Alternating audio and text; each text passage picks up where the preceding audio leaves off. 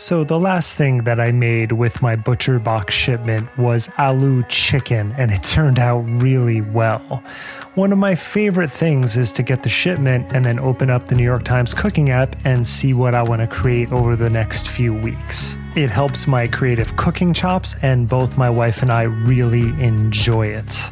ButcherBox offers a variety of high quality cuts at an amazing price, plus, they have exclusive member deals, and they also have their own recipes although I am preferential to the New York Times app, but that's just me. And you can sign up today at butcherbox.com slash conspirituality and get their special deal.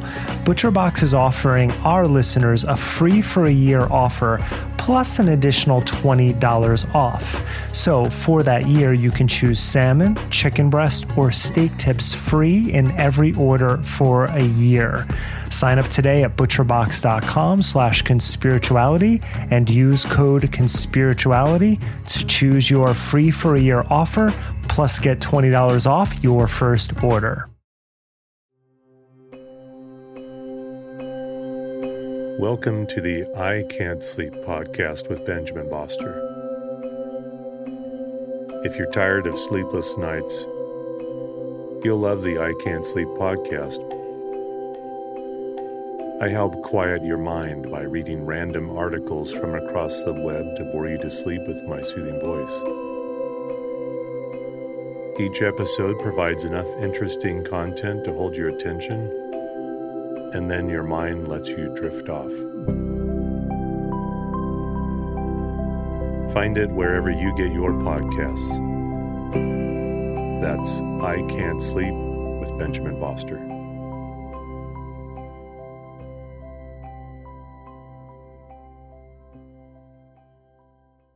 Spending way too much time on social media Derek here from Conspirituality, and you might be able to break the cycle of doom scrolling on Elon Musk's haunted Twitter by tuning into the Crooked Media podcast offline with Jon Favreau. I have been a Crooked Media fan since the company was founded, and I'm really excited to be talking about offline because it's a different kind of Sunday show. It's a chance to step outside our social media fueled news cycles and hear smarter, lighter conversations about how chronically online existence shapes the way that we live, work, and interact with the world around us. Each week, Jon Favreau is joined by notable guests like Stephen Colbert, Hasan Piker, ContraPoints, Margaret Atwood, what? All for intimate conversations about how to live happier, healthier lives, both on and offline. New episodes of Offline with Jon Favreau drop every Sunday wherever you get your podcasts.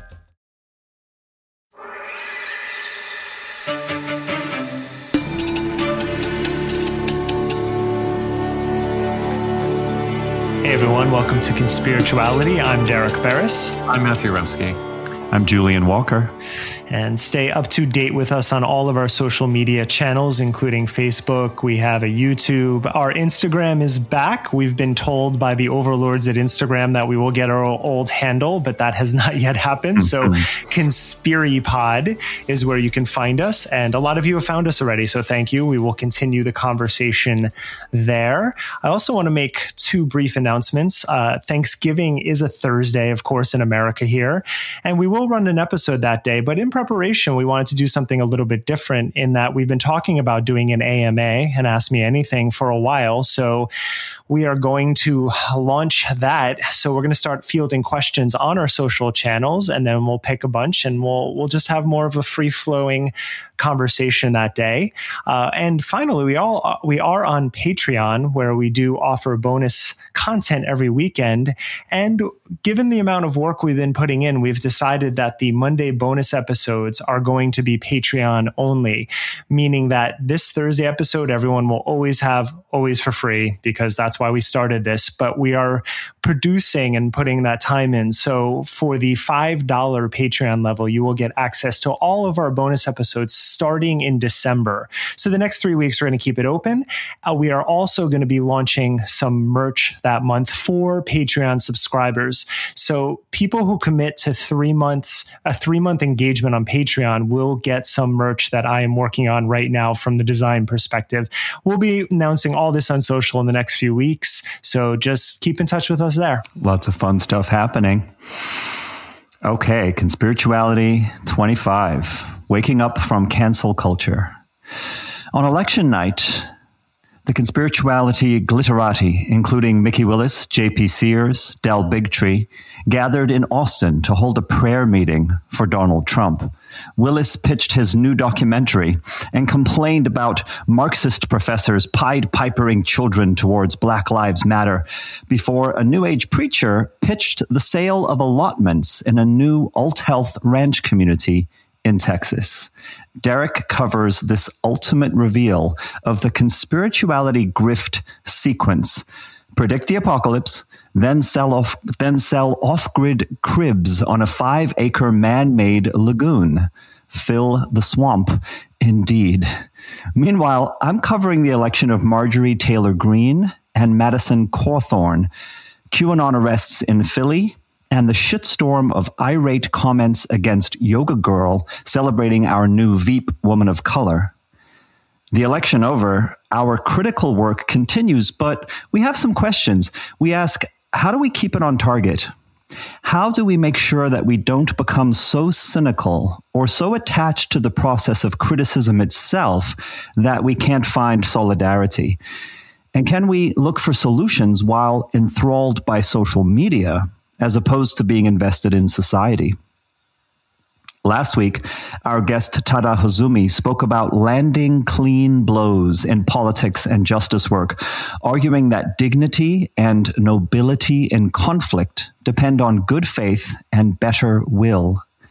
As we survey the bloody post election landscape, especially in progressive and wellness spaces, we have to dig in, especially if we're going to enter the conversation over situations like the Embodiment Conference. Our guests this week are Clementine Morrigan and Jay from the podcast Fucking Cancelled. Matthew will be asking them about the work that the digital left can do to foster solidarity, loyalty, and freedom. It's an important conversation because we have to assume that some of the red pilled were already being pushed out the door. Why? Because among the woke among the woke-ish, it can be easier to fight each other than to punch up and get things done.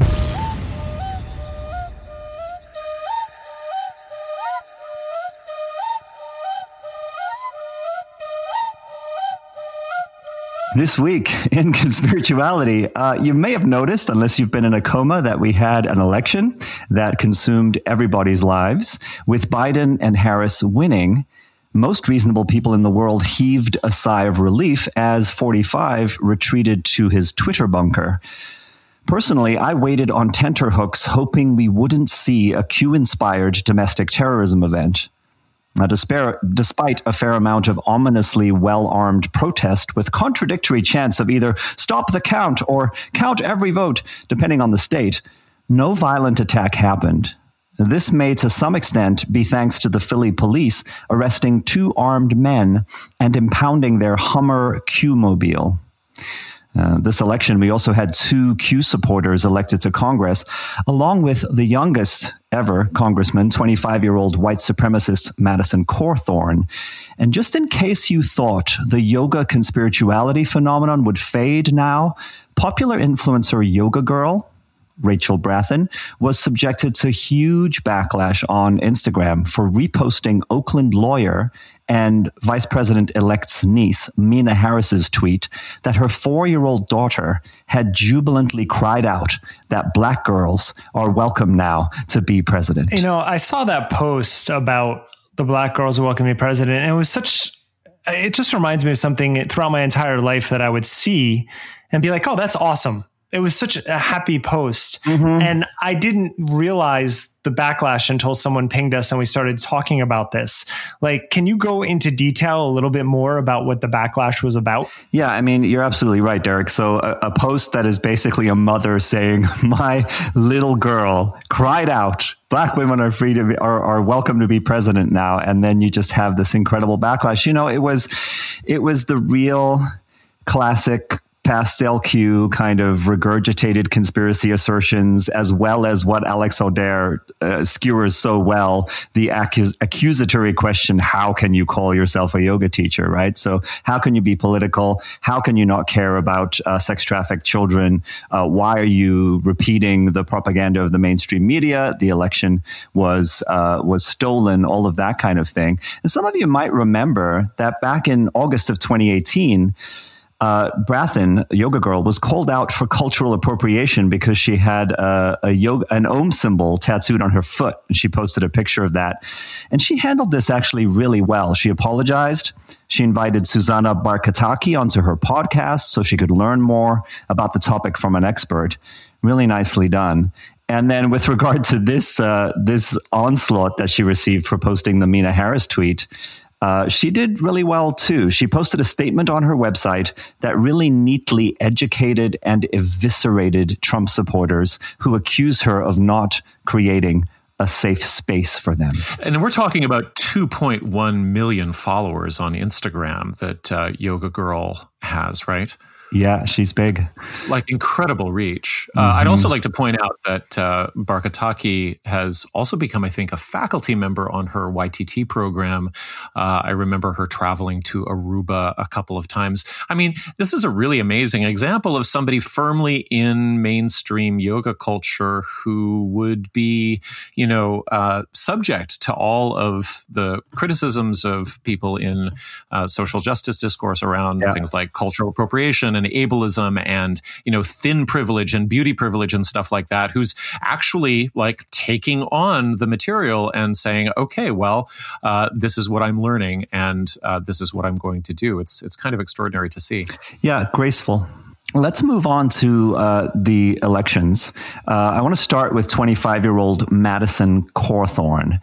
He's from North Carolina. He's a gun rights advocate, and he had several red flags raised about him earlier this year because of several of his social media posts, but most notably, get this one, guys, fulfilling a bucket list dream of visiting Hitler's eagle's nest, along with a photo of he and his brother grinning in front of it and a fanboy caption about how the Fuhrer's vacation home did not disappoint. I read that article you shared when it came out, and the fact that this is the level of people, as happy as I see people in my community, meaning more liberal minded people, about the election right now, it's just a reminder of how much work we have to do right now. Yeah, incredible that he could get anywhere near anywhere near government. And then along with her, we have uh, someone we've talked about before, Marjorie Taylor Greene, who, as you might remember in social media videos, has said that Q is a patriot. Uh, she's made disparaging remarks about blacks, Jews, and Muslims on her social media videos. Uh, she has a campaign ad, and this campaign ad is truly something to behold. If you haven't seen it, you can look it up listeners, uh, where she's lock and loading an assault rifle as she stands on her porch in a leather jacket, and she warns Antifa terrorists to stay the hell out of Northwest Georgia. were there a lot? Like, were there there were a lot parading through? They were marching. yeah, Antifa was everywhere. Just you know, she also right. makes a spectacle. You can watch. You can see a lot of her press photos. She always has an entourage surrounding her of people that are very loaded with guns. That's like her brand. Incredible. It seems to be the new thing. You know, she she has also referred to uh, Trump's presidency as a once in a lifetime opportunity to take out a global cabal of Satan worshiping pedophiles. So you don't get more on the nose than that. Uh, another really colorful character that won election for the first time, Lauren Boebert. Uh, she owns a restaurant in, I kid you not, you can't make this up, Rifle, Colorado. It's the name of the town she's from. Uh, in the restaurant, all of the staff are strapped with handguns. It's part of the. She used to wear a handgun while waitressing, right? That was her. Yeah, yeah, yeah. totally. And, and all of her staff do. Yeah, they've all like like like you see, you know, women in, in skirts with a gun strapped to their thigh. Oh, so, it's, so it's a uniform as well. It's like a. It's, it seems like it. Yeah, it right. seems like okay. it's just part right. of part of the internal culture. Um, she has said publicly that she hopes that Q is real because it means Americans are getting stronger. Well, it's kind of a uh, a douchier version of the 50 throwback restaurant where you have to be on roller skates. I guess. Yeah. Totally. totally. Yeah, it reminded me of Swingers yeah. here in LA, but just you know with that with that extra twist. And so on those same lines, but now escalating further, right? Two unlicensed Beretta toting Virginia men were arrested outside the Philly Convention Center when police flagged their parked beige Hummer with Q stickers on it. And inside, of course, they found ammunition and an AR 15 with the serial number shaved off. These are interesting guys. Social media posts by them featured attempts to fundraise for a group called Virginia Armed Patriots, posing in front of that Hummer. Uh, the two men, Antonio LaMotta and Joshua Macias, I may be pronouncing that poorly, I apologize, appear to be close associates of Senator Amanda Chase from Virginia. Uh, they were photographed alongside her on multiple occasions at rallies, so part of her entourage, essentially. Uh, and those rallies, of course, denouncing quarantine measures, promoting gun rights. I looked up LaMotta's Twitter account. It's worth having a look. Antonio LaMotta and found it was home to a series of really quite beautifully drawn black and white outlines for a fantasy comic book inspired, you guessed it, by the QAnon conspiracy theory. Chase, of course, commented this week that those men were there to peacefully observe the ballot counting. You know, I I don't want to preempt what's coming, but I do want to just stick a pin. I'm going to stick a pin in something I say and what you say here because again, later on in the heart of this episode when we talk about cancel culture and we talk about uh, digital hygiene and how we should act um, toward people and all of the things we espouse in in yoga and wellness about compassion and kindness it's just another reminder that there are a lot of people who don't see the world through that lens. And you have to sometimes be ready to fight like sometimes physically actually but just in general uh, you can't enter this territory so inflexible in your feelings of how to treat people because a lot of people as we're discovering are not playing by the same rules. I mean we have two different Amer- like if we thought we had two different americas before watch how conservative media is acting right now to biden's victory which they still won't acknowledge yeah. compared to reality where he won by a landslide. Oh, absolutely. And if we're talking about cancel culture, you have this massive uh, sort of opposite staking out of the spectrum there, right? Where where you can be your your your life can be over, your career can be ruined for for using the wrong word if you're on the left from an internal inquisition. Uh, whereas on the right, look at look at all the. I mean, you can show up outside the Philadelphia Convention Center as votes are being counted with an AR-15 that has no serial number on it, and the Virginia senator will get up and defend you on the steps of the government building, and you'll get a spot on Fox News as a new host. Totally, exactly, exactly. Yeah, and and and there's this fa- it's a fascinating thing that's happening right now at Fox News where there's a complete contradiction and sort of split personality between the opinion hosts and the news anchors, right? That has been fascinating to watch just how, depending on the hour that you tune in, they'll be advocating for Biden and just for Donald Trump to just honor democracy, the the very basic tenets of democracy, and then you get to Sean Hannity later, and it's just it's another yeah. it's a completely different world. It is fascinating the bifurcation of that news network as we're seeing it right now, and how they can actually uh, even pretend I, I can't I can't even find the words to be to be honest because I've never seen anything like that internally at, at an organization that under Roger Ailes was so disciplined and now it's just completely it's a shit show. The other thing that you see, of course, is that uh, because they've they've been they've tried the news wing has tried to be fair about how they're covering the election and the and the uh, empty accusations of voter fraud. Uh, all of the, the Trump supporters are now lumping Fox in with the mainstream fake news and, and moving to further right, further conspiracy driven sources of quote unquote news, right? Well, uh, yes. And there's, there's this flooding uh, of uh, the new sort of alternative social media channels with conservative exiles now or MAGA exiles, mm-hmm. Parler and MeWe and mm-hmm. Gab and all of those places are filling up. But um, in, a, in an organizational sense, zooming back a little bit, uh, could it be possible that Fox is also hedging its bets? That that not in some sort of organized way, but in a way that allows them to sort of play the field of possibilities with regard to uh, whether Trump actually does walk away, which is possible. Mm-hmm. Uh, you know, if, because if he does, there's a certain population that is uh, going to stick by uh, the news reporters who are vindicated and who say and who say, well, yes, uh, you know, it was right for him to to to concede. Uh, what do you think? Is it is it possible they're just they're they're they're playing wide? It's absolutely possible because notice that Trump will often contradict himself between sentences. Right. And what happens there is that when he wants to reference back to something he said, he can split the sentence in half right. and say, Here, I said it right here. And so Fox is just taking that approach on a wider level, which is which they think can work for them. And, and to a, a large segment of the population, it probably does work.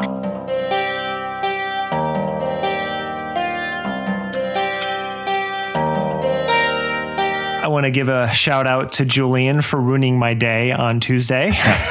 by, anytime, anytime. By sharing uh, a video that was filmed, I believe in Austin, definitely in Texas. I believe in Austin because the person who filmed it was in lives in Austin, and they reference Texas a few times, and it, part of the whole shtick of what we're going to get to right now is in Austin. So I'm pretty sure it was there. Also, the characters there. So this was on election day, and first off, it was Mikki Willis's uh, announcement of his next iteration of Plandemic, which he is calling American Family.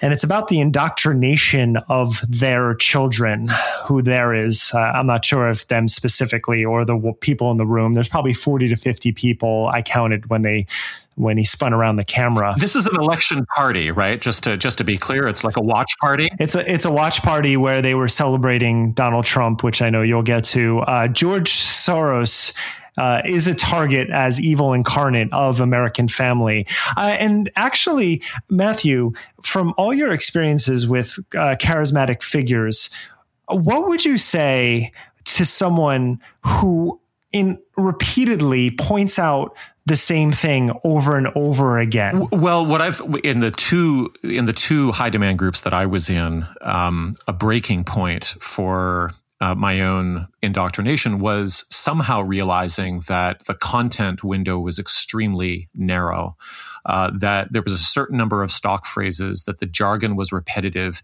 and that if you started to ask questions about one thing, that everything fell apart. And so, yeah, I mean, uh, Willis seems to have a big new project on the go, but all of the sort of keynotes are the same. Uh, there isn't really going to be new content, I don't think. There's going to be new packaging and new imagery, probably new film work. But uh, yeah, I mean, the re- the repetition not only has like a hypnotic effect content wise, but it also means that the range within which can, people can actually think about what the content means or question it is very narrow. I also ask that because everything I've seen since Plandemic when Mikki is speaking, and this is included, he says specifically about American Family, no one is profiting from this film. Mm. And he said that before over and over how he fundraises, but all of the money goes back in. And it's just one of those unconscious things where I'm like, why are you always telling people? I know because you know, and this gets into a broader question of monetization, but like I, I feel that people should be paid for their time and effort. As a writer, I've often argued that because I've had a lot of people ask me to write things for free because writing is anyone can do it is basically the mindset. And so I keep seeing this with him over and over again. Well, if you want to say, if you want to say, uh, if you want to cover a grift, you're going to say over and over and over again, nobody is profiting from this. Mm-hmm. I mean, yeah. that's pretty clear. Uh, but yeah, we can okay. get to that. We can get to that.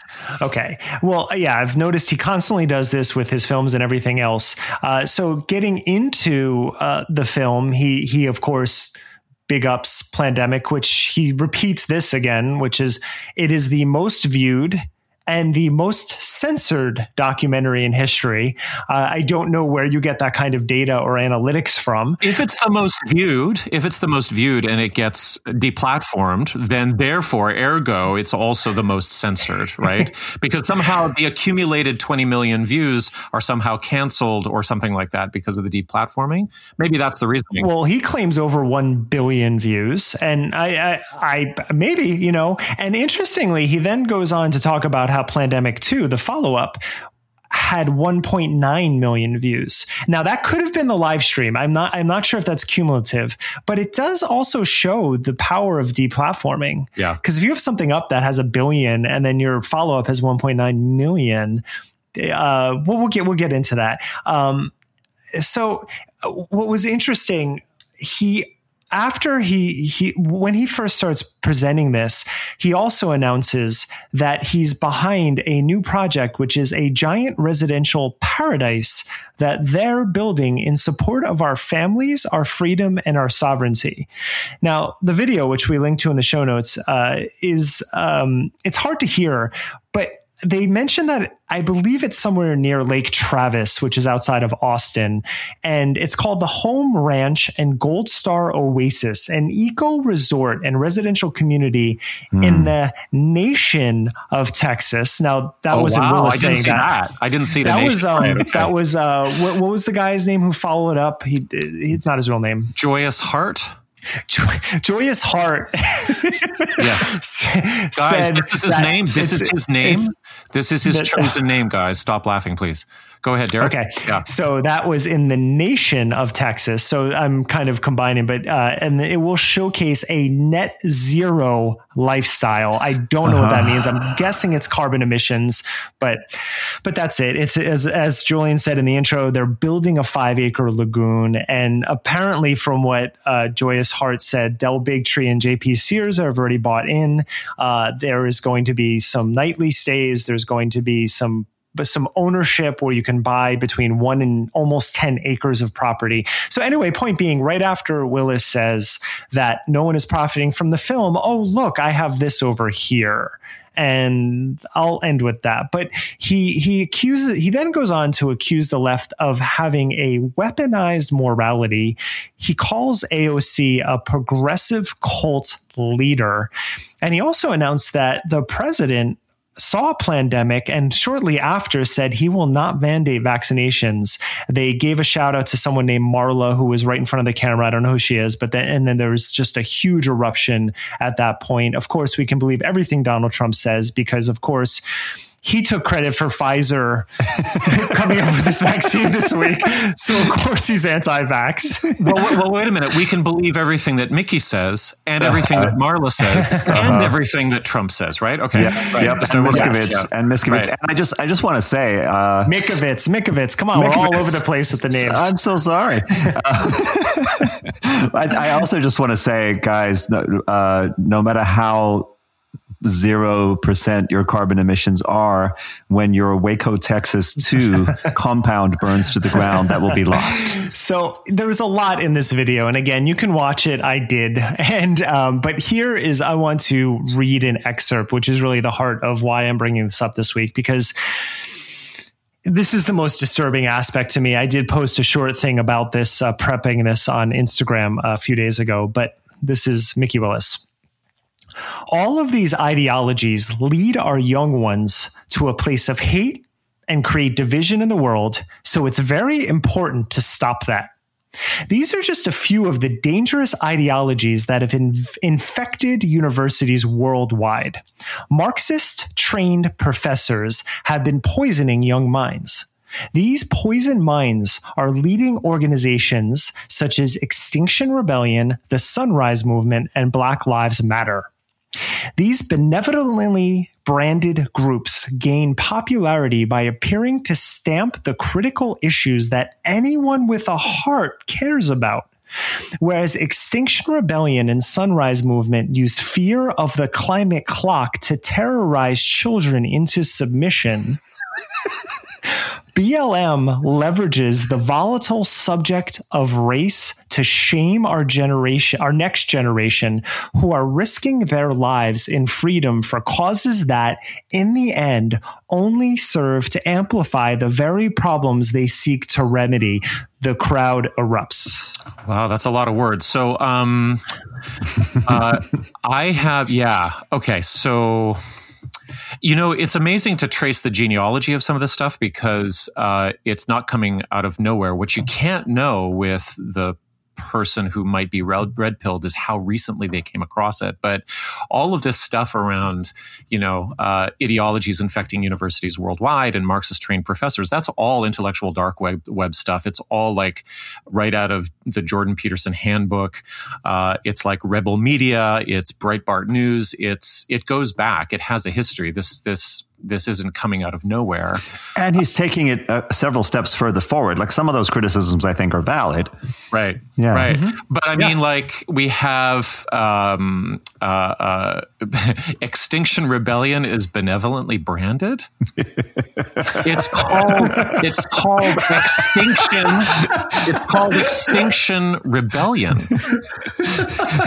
Black Lives Matter is it's Greenpeace benevolently benevolently branded? I don't think so. It's confrontational. Yeah. It's it's it's uh, it's assertive. Uh, it's kind of amazing. But I just want to focus on this last sentence. Now, was he reading this off of his phone? Uh, at that point, uh, no, off a screen. Off that was off a screen. He he switched between reading off a screen and the phone. Yeah, but that was the screen. Okay, so now he's reading reading off a screen, and part of his presentation, it's kind of like his sales presentation for American Family, a new series of documentaries. Okay, so so he wrote this. He's reading this. So he wrote this, which which would imply to me that presumably he thought it made sense. Mm-hmm. Uh, but the sentence actually is BLM leverages the volatile subject of race to shame our next generation who are risking their lives in freedom for causes that, in the end, only serve to amplify the very problems they seek to remedy. Who, what's the subject and object here? what is, what is the? There's looping logic. There's, there's. Um, I mean, these are real red flags for cognitive scrambling and the sense I think within the audience that it doesn't have to be coherent in order for it to be charismatically convincing. Yeah. Yeah. And and after that, he follows it up by saying we're in a battle of biblical proportions right now. And he compares the current educational system, which he had just referenced, to the Nazi party. Of course he did. And he said, he he actually has a slide up. But which educational system? Like where? What state? The Marxist like what, what trained university prof- uh, system, basically. That's what, and that's just everywhere in the in the, in the United States. Apparently, like apparently, because he doesn't okay. know anything about the conservative institutions that have been putting the judges into place and the politicians into place. Some of who Julian referenced earlier. Mm-hmm, but mm-hmm. he points out and he says he he specifically says to the Nazi about the Nazi Party and comparing it to what's happening now, where race conscious conscience lessons were being taught. So he's comparing Black Lives Matter and these other movements about diversity of thought to white supremacy. Mm-hmm. Like he's trying to make that cognitive mm-hmm. leap and everyone's cheering in this room. And it's all, as far as I could tell, besides Del Bigtree, it's all white people from, again, just a cursory glance, but definitely predominantly white people. And I, when I heard that sentence, I also, I also had to pause and be like, wait, what is he actually saying? And, and, and the, the part that jumped out at me was, uh, risking their lives in freedom and and what I eventually interpreted it to mean was they're risking they're risking the possibility that their future will be under some kind of totalitarian rule, right? They're risking losing their freedom by getting sucked into these benevolent seeming, but actually really dark organizations. Oh, I see. So that's how you're assigning the subject there is that the people who are actually participating in, in BLM are, they have been, they have been pushed into it via shame, uh, and they are sacrificing themselves and they're being sort mm-hmm. of exploited. I see. Okay. Mm-hmm, right. Mm-hmm. But it's it's nuts. Right. That's what I got too. And it was it was just transcribing that section took me a while. Right. Right. like, like it wasn't easy. right. Now now to to wrap this before we uh, we talk a little bit more about the um the prayer to Donald Trump. The uh, he ends his talk with a poem. Now here's the interesting part. I I, am not going to play poetry critic. All three of us have a background in poetry. We've all written. I used to do a lot of slams. Like that was a big part of all of our lives. So poetry is meaningful. And the thing is, every word matters. And I don't know things like metaphors and similes and imagery are all part of poetry. Like when you when you hear poetry, that's just sentences that could be nonfiction. It's yeah. not really poetry. Yeah. And what, what was fascinating about that, uh, I'm not going to get into Mikki's poem, but oh, I am. here's the I thing. Am. Yeah, yeah, yeah I know. That's why I'm not going to. Okay. But, but, but when he's talking about Karl Marx, he's trying to frame Karl Marx's character, and he he reads this this sentence, um, this uh, couplet, where he says. This he goes. This is something that Karl Marx wrote.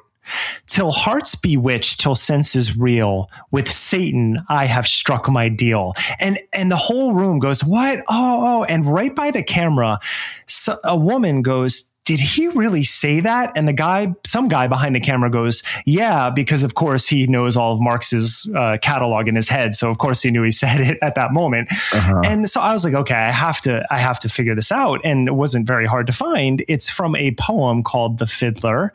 And it, it reminds me of, um, this is before Robert Johnson, but there's an old, a famous story about how Robert Johnson sold his soul to the devil to become such a good musician. There's also that, that great song, The Devil Went Down to Georgia yeah, right? yeah, right. yeah, right. Same yeah, sort of thing. Yeah. So, so it's it's it's a common motif throughout throughout history, really. With how did you learn to play like that? And mm-hmm. and so it's called the Fiddler. And I'm not going to read the whole thing. It's actually not that long, but just to give you an example of what the context of the, that couplet, he goes, um, "Why do I fiddle?" Or the wild waves roar, that they might pound the rocky shore that eye be blinded, that bosom swell, that soul's cry carried down to hell. Fiddler, with scorn you rend your heart, a radiant God lent you your art to dazzle with waves of melody, to soar to the star dance in the sky.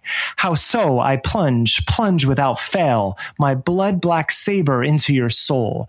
That art God neither wants nor wists, it leaps to the brain from hell's black mists, to hearts bewitched till senses reel. With Satan I have struck my deal. He chalks the signs, beats time for me. I play the death march fast and free.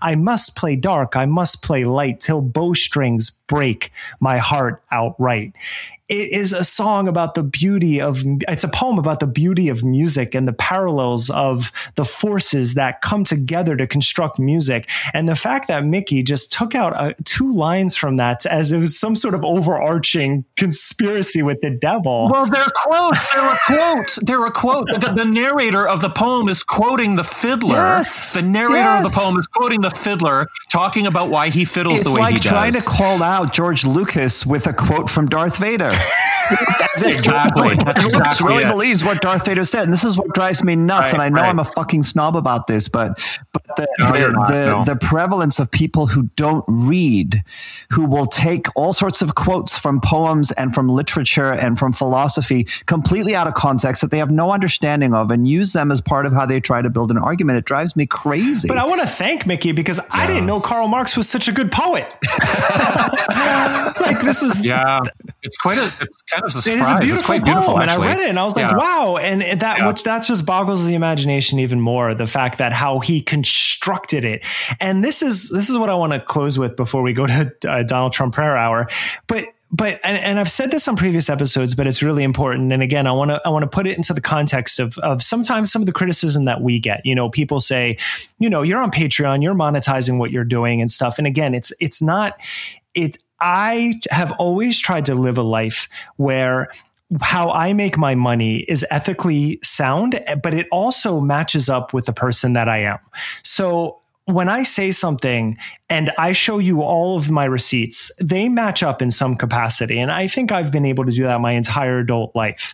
When someone is, when you have someone like JP Sears, who was in the room, when he's going on anti mask tirades and talking about the importance of building your immune system, and then he's selling supplements that he tells you does that, that's a red flag. When Mikki Willis comes out and says, I'm not profiting from any of this, but hey, look at this new real estate I have over here for you. Can I sell your timeshare? Literally, it is that. And that is what I want to point out about all this. Because if you want yeah. to find out what someone is, look at how they're making their money compared to what they're espousing.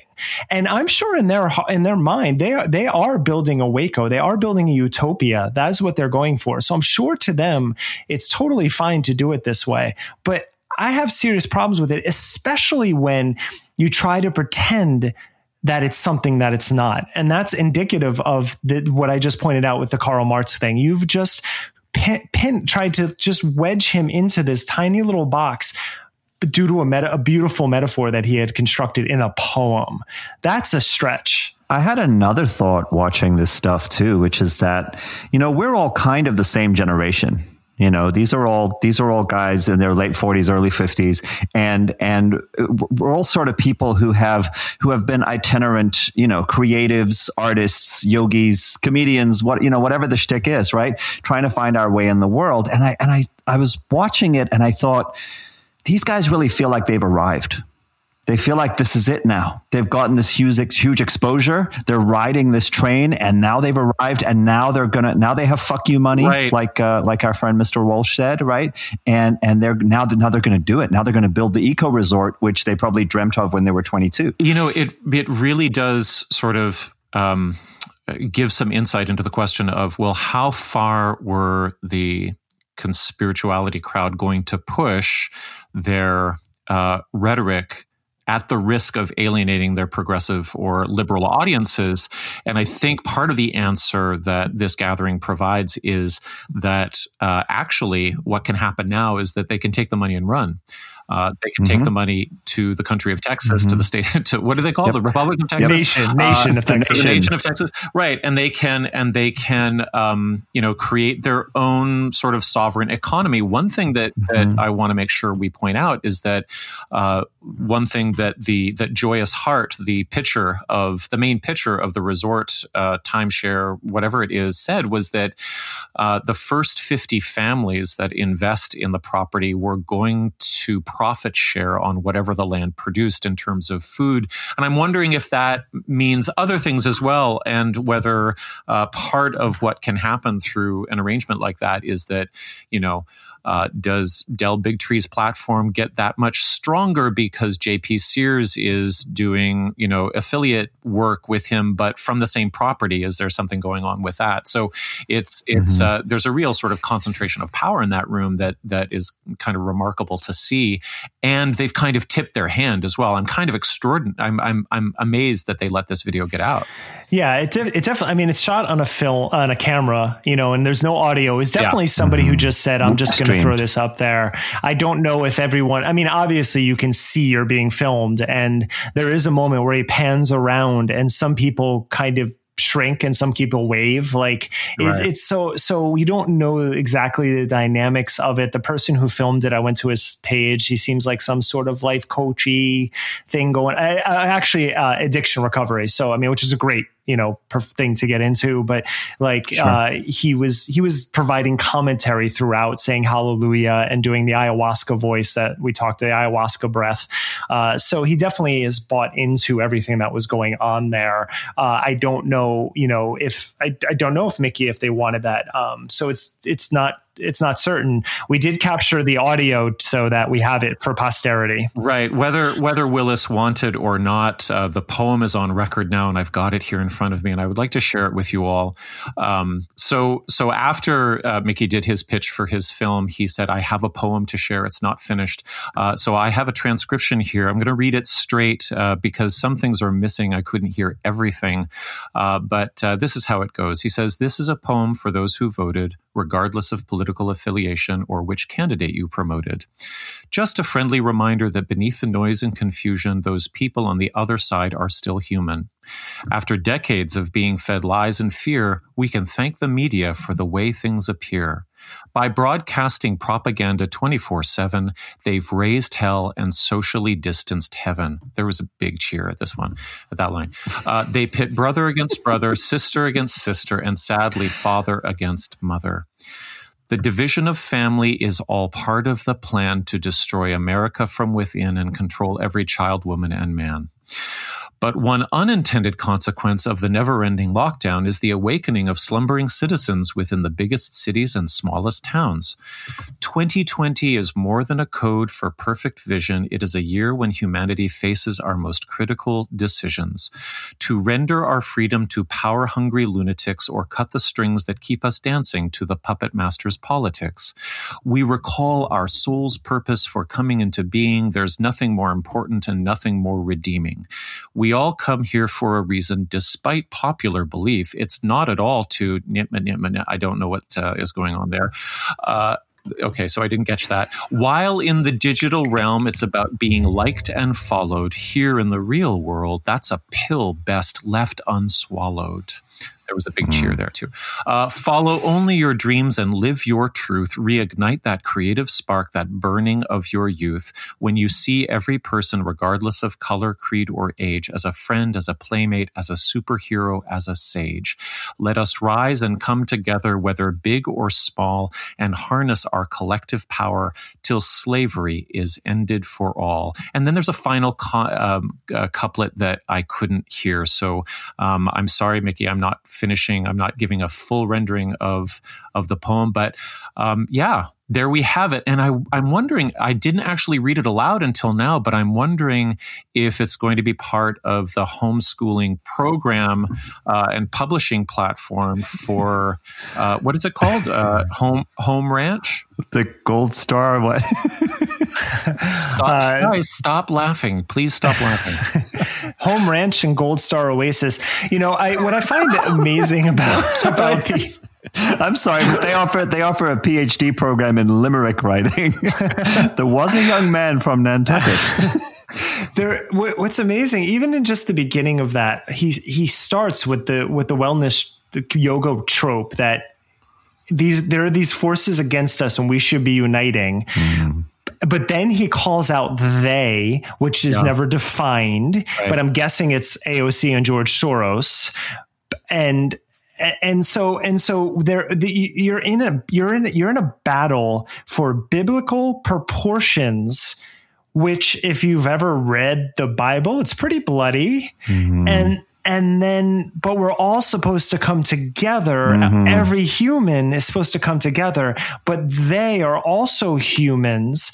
Like there's no there's no clear line. It's just a bunch of talking points.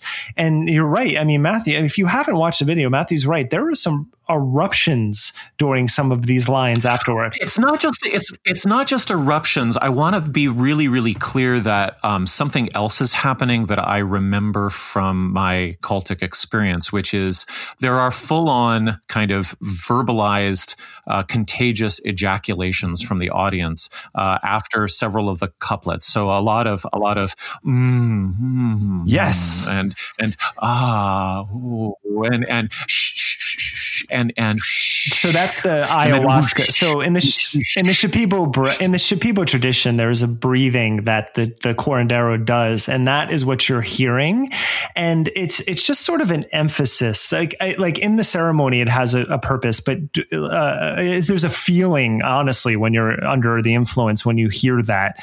But but when it's when it's used in that context, it's more of just an agreement, something eternal. It's like there's a there's a spoken truth mm. happening Mm. right now. That's what it's usually signifies. It's like saying "ho." Oh, there was an right? oho. There was some ohos on there too.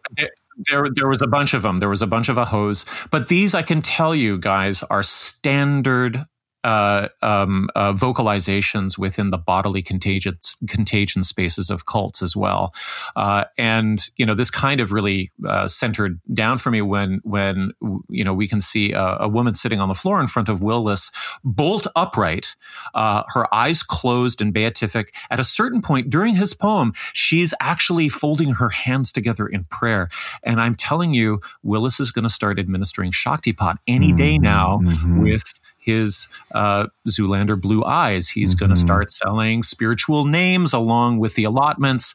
Uh, I can expect we can expect tying on the red threads, uh, the whole bit. But you know, really, I felt also just warm and a little bit sad for Mikki watching this because he's so proud of this poem. and it it felt like um, felt a little bit like fourth grade. Mm-hmm. Um, and you can show and see tell. how yeah, much show and tell. a little bit a little bit. Like this is the poem that i that i wrote and it's not finished yet. And you know you can see how much he's looking out for validation you know through this mixture of pride and hopefulness a little bit of vulnerability but he's all dressed up in a really crisp crisp white shirt. Uh, it's really you know it, it, makes me wonder just how much rejection uh, lifelong is being deceptively healed through this. And i also i wanted to ask both of you uh, you know what about the women in the room who obviously think this is great? Like is the bar really that low um, or do men in particular just get away with mediocrity? Because I can't imagine, it's hard for me to imagine any of the women in that room standing up and reading a poem as if it was from their fourth grade journal like that and getting the same kind of acclaim mm. uh, is is it what's going on? Is is he some sort of darling boy uh, in man child in that room? There's i mean there's something like childlike about jp as well and certainly about joyous heart the preacher who who i'll talk about in a bit. Um, but I don't think the the women are allowed to be like puer aeternus like that. What do you think? Uh, first, I just want to point out that I I really you, you nailed it, and I think we should track this, and everyone who listens should recognize that this is a cult in the making. Like this is this is it. We're watching the they're they're actually bought land and they're doing it right. So watch out for that because that's coming. I, I, I strongly believe. Obviously, I don't have any facts on that, so I'll be honest about that. In terms of, I you know, I definitely am hesitant to. Uh, express things through the eyes of women because just you know being married and having been in so many relationships i often see things very differently so but i would i would say big picture just in terms of anyone in the room that uh, there is a um, the, guy is just i mean he has the most censored documentary ever in history right? There is a charisma there's a charisma to that fame that has that i think transcends anyone. And because the there everyone in the room was taken by it but the documentary is a, but but the documentary is just as bad as the poem right it's like it's the documentary is incoherent. It's it's the content. The content doesn't matter. Yeah, I know. The content, content doesn't, matter, matter, right? It's the it's the archetype. It's the it's the aura. It's the sense that this is the brave warrior of light who is saying the things that must not be said, and here he is bearing his heart to us in this intimate moment. And how wonderful it is that some parts of it actually rhyme and have a cadence, right? And something we've talked about before, which is just the the the anti-vax movement is predominantly led by women because of the connection connection with the child. Right. And mm. so everything you pointed out there, the boyish nature of that, plus the content matter itself, that all sets you up for success in a room like that. It's incredible. Well, you know, just to finish on this incredible meeting, um, uh, I want to know a little bit more about um, about Joyous Heart, uh, who is a preacher slash entrepreneur. I think he bills himself as uh, a, a an illuminescence architect on his website. This is obviously not his name, so I'm very interested in the backstory there. Um, but you know, he was actually providing the main details of the sales pitch for the home ranch and Oasis Star Organic Survivalist Resort, uh, and he uh, actually kicked off his sales pitch with the following prayer, right out in the open. Okay, here it is. Thank you, Donald. Thank you for your courage. Thank you for embodying the character that's required to stand up to this darkness. May the world see that any of those perceived character traits that they may have an issue with are required to unshackle us from the servitude that we've been indentured to for so long. May our amplified hearts and prayers call forth the angels and Christed beings who are here, the steward human liberation in this period of awakening. May our, may our apocalypse be a graceful one, a lifting of the veil, the embodiment of divine light. And with those words, I invite us all to tune into our breath, into our heart, and into our center, and to God and man. As we hold the president and those protecting him everyone in this room our families in the highest light, that we may each be a lighthouse in this world. And remember, heaven is on Mother Earth, needing us here right now. So it is. And then everybody repeats, so it is.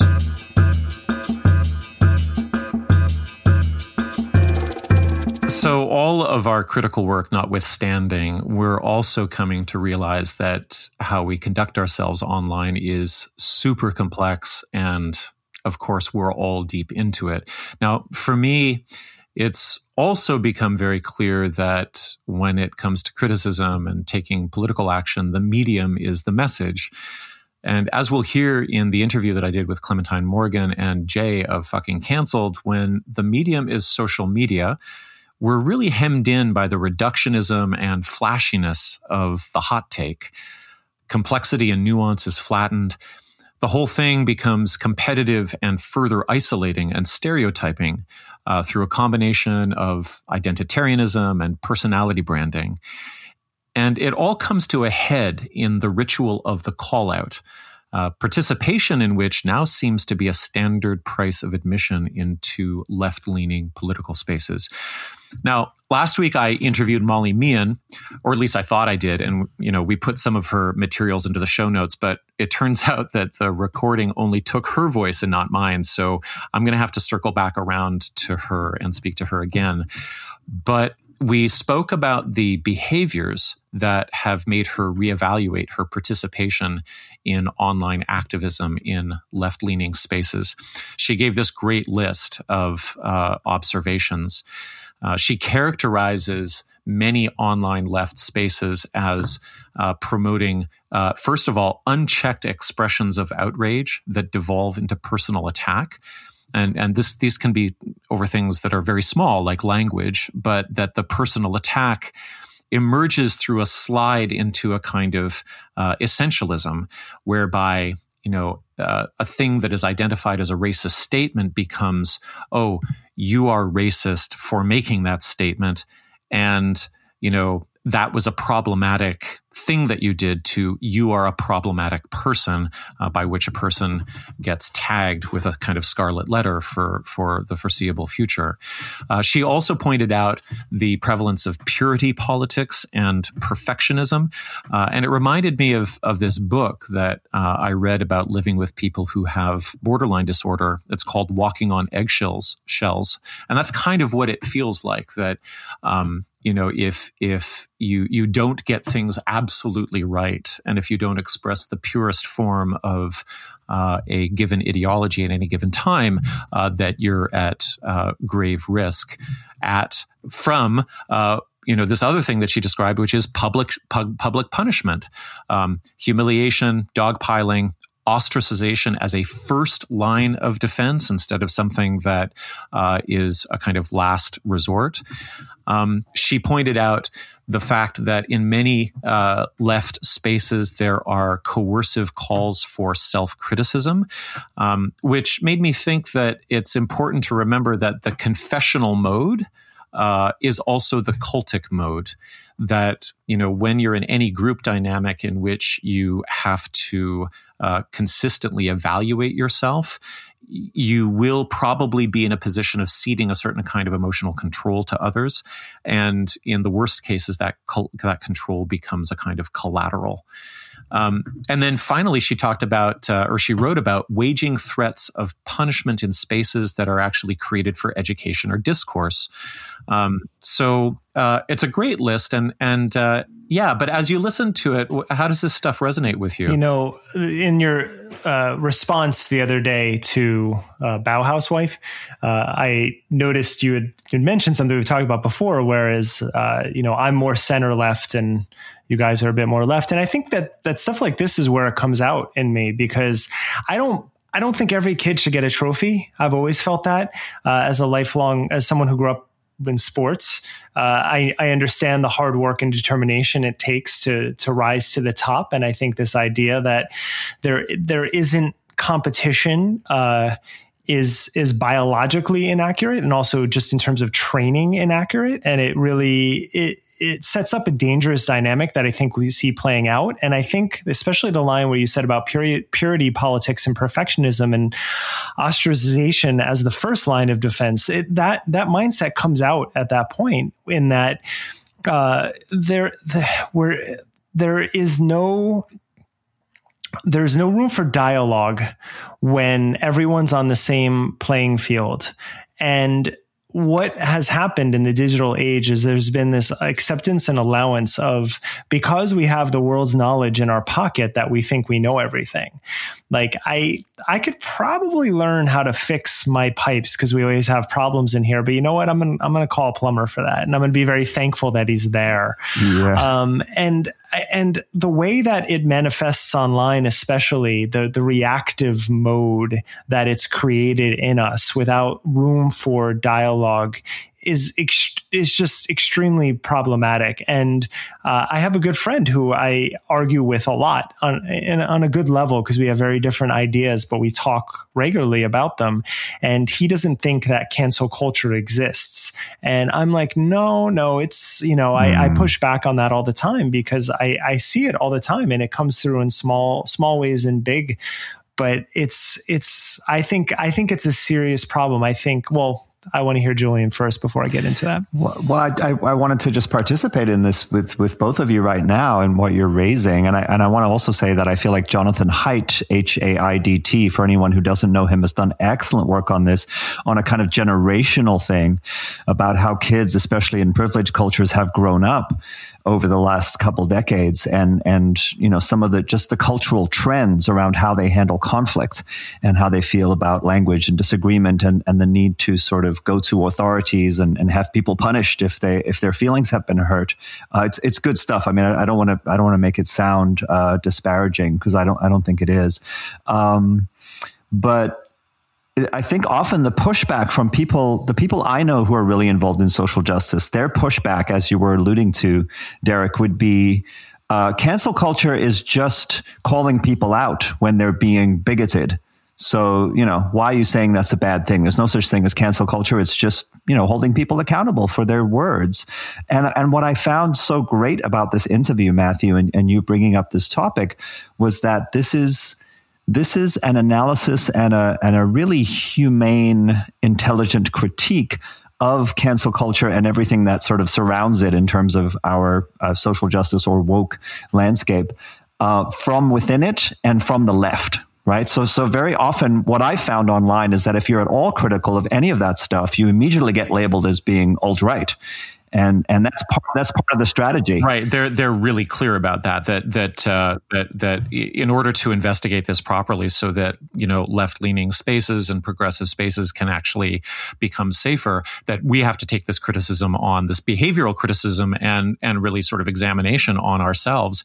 And you know with regard Derek to you know the discussion with your friend about whether or not cancel culture exists uh, they addressed that. Clementine and, and Jay uh, addressed that as well uh, from the perspective of the lived experience of watching people's lives get torched uh, mm-hmm. and watching people be isolated uh, from their communities and having their businesses destroyed and um, and and uh, often uh, sometimes leading even to self harm. So it's a very real thing.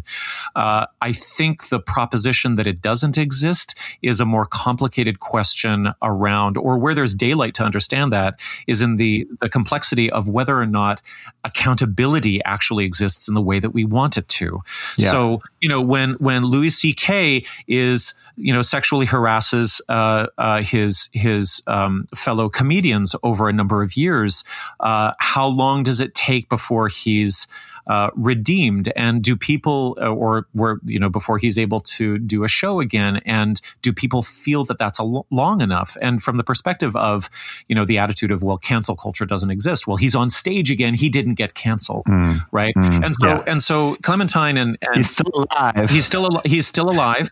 he's still alive. So Clementine and Jay take that apart a little bit and say, you know, the the the the problem with the cancel culture doesn't exist statement is that not only that does it does it ignore all of these less visible people who do have their lives destroyed online, uh, but it also reveals the kind of end game carceral attitude uh, of uh, some of its proponents, which is, you know, if you're not completely destroyed as a human being, if you if you are able to come back and do anything with any kind of dignity, I'm not talking about whether or not the person is repentant, which is another issue. Yeah. But if you're able to restore anything in your life at all, uh, then you haven't been canceled, and and they really sort of uh, show that show, show that for for what it is, as well as the notion of like what what accountability actually means and who can prove it yes. which is an undisguised as sort of like an undefined term that gets thrown around.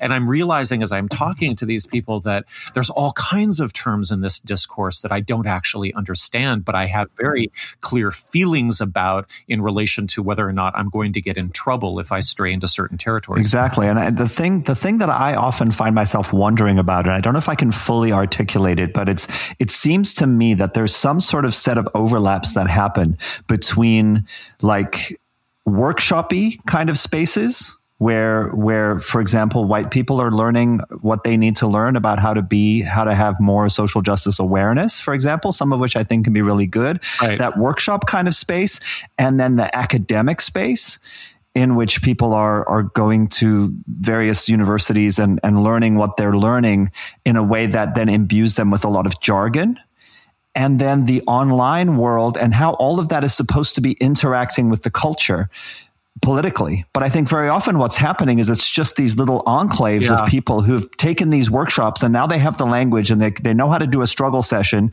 and they know how to call people out and they're keeping up with the ever changing lexicon of what is and isn't okay to say. And if you say it, then you you have now outed yourself as secretly deep down really being the worst kind of person.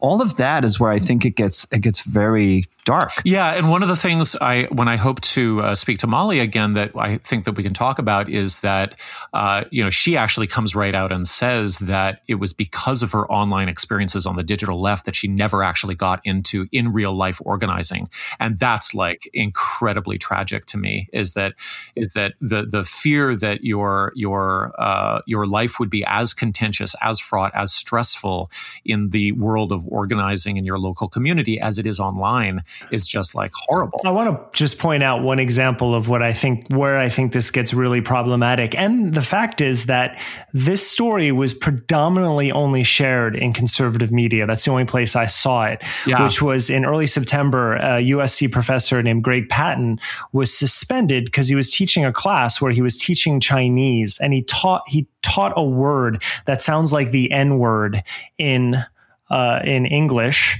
It's N E G A in Chinese. And he repeated it a few times because he was teaching a lesson about the Chinese language.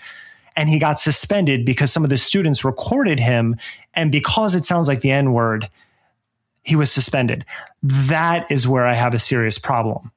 Because when when you can't understand the difference between a racial slur in America and trying to teach a foreign language, that is only leading us into a very dark territory. It's interesting. It goes it goes back to what we were saying about the piece of Marxist poetry, right? Uh, the piece of poetry by Marx. Uh, you know, the, the the example that Jonathan Haidt uses. Jonathan Haidt was suspended, I believe, from NYU, or it may have been uh, University of Georgia when he was there, but uh, he was suspended because he teaches moral psychology, and his his work on moral psychology is fantastic, especially if you want to understand the divide between liberals and conservatives. And in one of his moral psychology courses, he raised he showed some video of research where he was asking questions of people to try to ascertain their sort of reflexive moral reactions to things. And as part of that video footage, he had a conservative Christian who was disgusted by homosexuality. And that this is part of what he was talking about. This is huge in his work is how conservatives tend to have more of a disgust or fear response than liberals do to social issues. And so this is what he's talking about in an academic institution. Oh, he's studying it. He's studying it. Yeah. Right. Yeah. He then is suspended because one student in the room reports him as being homophobic. What for platforming the student? For platforming the student? Uh, no, for for sharing video footage of the research that showed a particular yeah, a particular student expressing their disgust for homosexuality. Right. Okay. Right.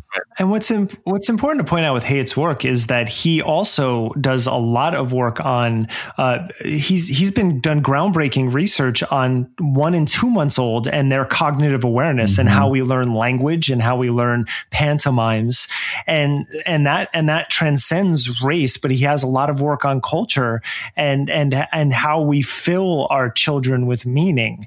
Uh, it, it's fascinating. So I didn't actually know about that suspension story. That's yeah, this is exactly the problem. Yeah, and of, and of course, then you're suspended. Then there's a whole investigation.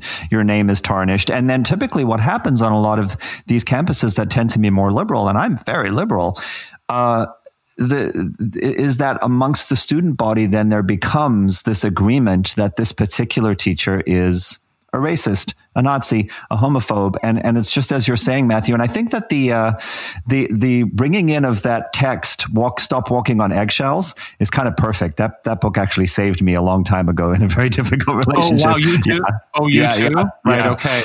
And, because it's a, it's right. about personality disorders, and it's about that particular tendency to have a relational kind of style where it's all or nothing, black or white, angel or devil, and once once you have disappointed me in some small way i will now demonize you completely and banish you to the last outer ring of hell right? Right because you have abandoned me in a catastrophic way that i will never recover from is the yes. basic feeling that that is underlying it right? Yep. Um, yeah, you know, I wanted to say two more things or two more little bits, which is that, um, and then be a little bit self-reflexive and uh, solution-oriented before we head into this this interview. Um, you know, one of the things that's been really hard for me to figure out, as in my own online life, which, which is very active uh, and to which I owe my you know entire career, um, you know, when when I make mistakes or when I watch others make mistakes, it seems like there is, um, you know, the the the intersection of three accountability spaces that intersect. And and you know but again what accountability actually means and how it's achieved is something that the fucking canceled guys really break down. But the three areas are you know the socio-political realm of the actual issue at hand. And then there's the interpersonal thing that's happening between the the participants. And then there's the intrapersonal thing that nobody can see. Now that first bit the socio-political realm has all of these evolving rules and codes of language and etiquette.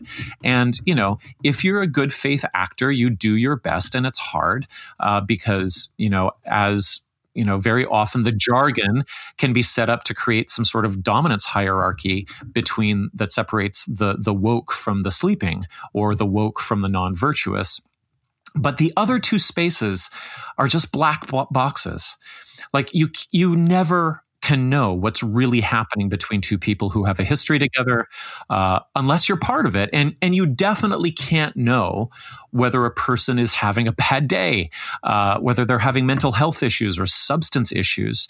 And so i find that many people in a given online action uh, that turns into or spirals into a kind of dog pile of conflict there a lot of people are pretending that they know something about those black boxes uh, and sometimes I think that the silence of the black box, you know, the fact that you don't know what's happening between two people or within somebody, it can provoke yet more speculation, more accusation. It's almost as if the empty digital space, just just the empty comment box, just is waiting for you to say that next thing about the person, uh, and and you don't know what it is, and you make something up. And if you want to be active and visible in the conversation, then the medium itself encourages you to be inflammatory. But you know, if in the end, if if you jump in with a hot take that that is flexing on the socio-political issue, but then it it erases the interpersonal or the the intrapersonal layer. Uh, it might be that that you're really just captivated in the spectacle of the conflict and your own role in it, uh, and that that's become at least temporarily more important for you than than the humans who are most directly impacted. I mean, this is all on the nose right now because, you know, we and primarily I just participated in criticism of Mark Walsh's behavior in, uh, in relation to the embodiment conference. Uh, and it's making me think long and hard about how to do criticism uh, in these spaces. I mean, I do that a lot anyway. I'm I'm I'm always reflecting on that, but part of my answer is the discipline of journalism itself, or at least that amount of it that I've been able to learn. So, you know, I'm not talking about reviewing Mikki Willis's media, uh, but with somebody like Walsh, uh, and if you didn't hear the bonus episode on on uh, Monday, is what I'm referring to.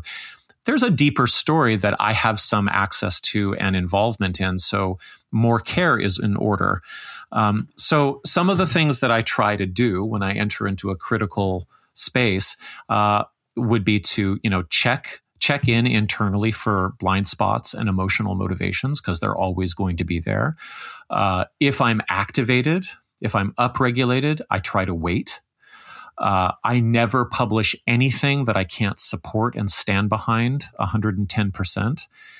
And I also, however, recognize that I come with a history and baggage, and so I'll have an angle. And the notion that journalism is going to be objective is just not a thing. It's it doesn't work.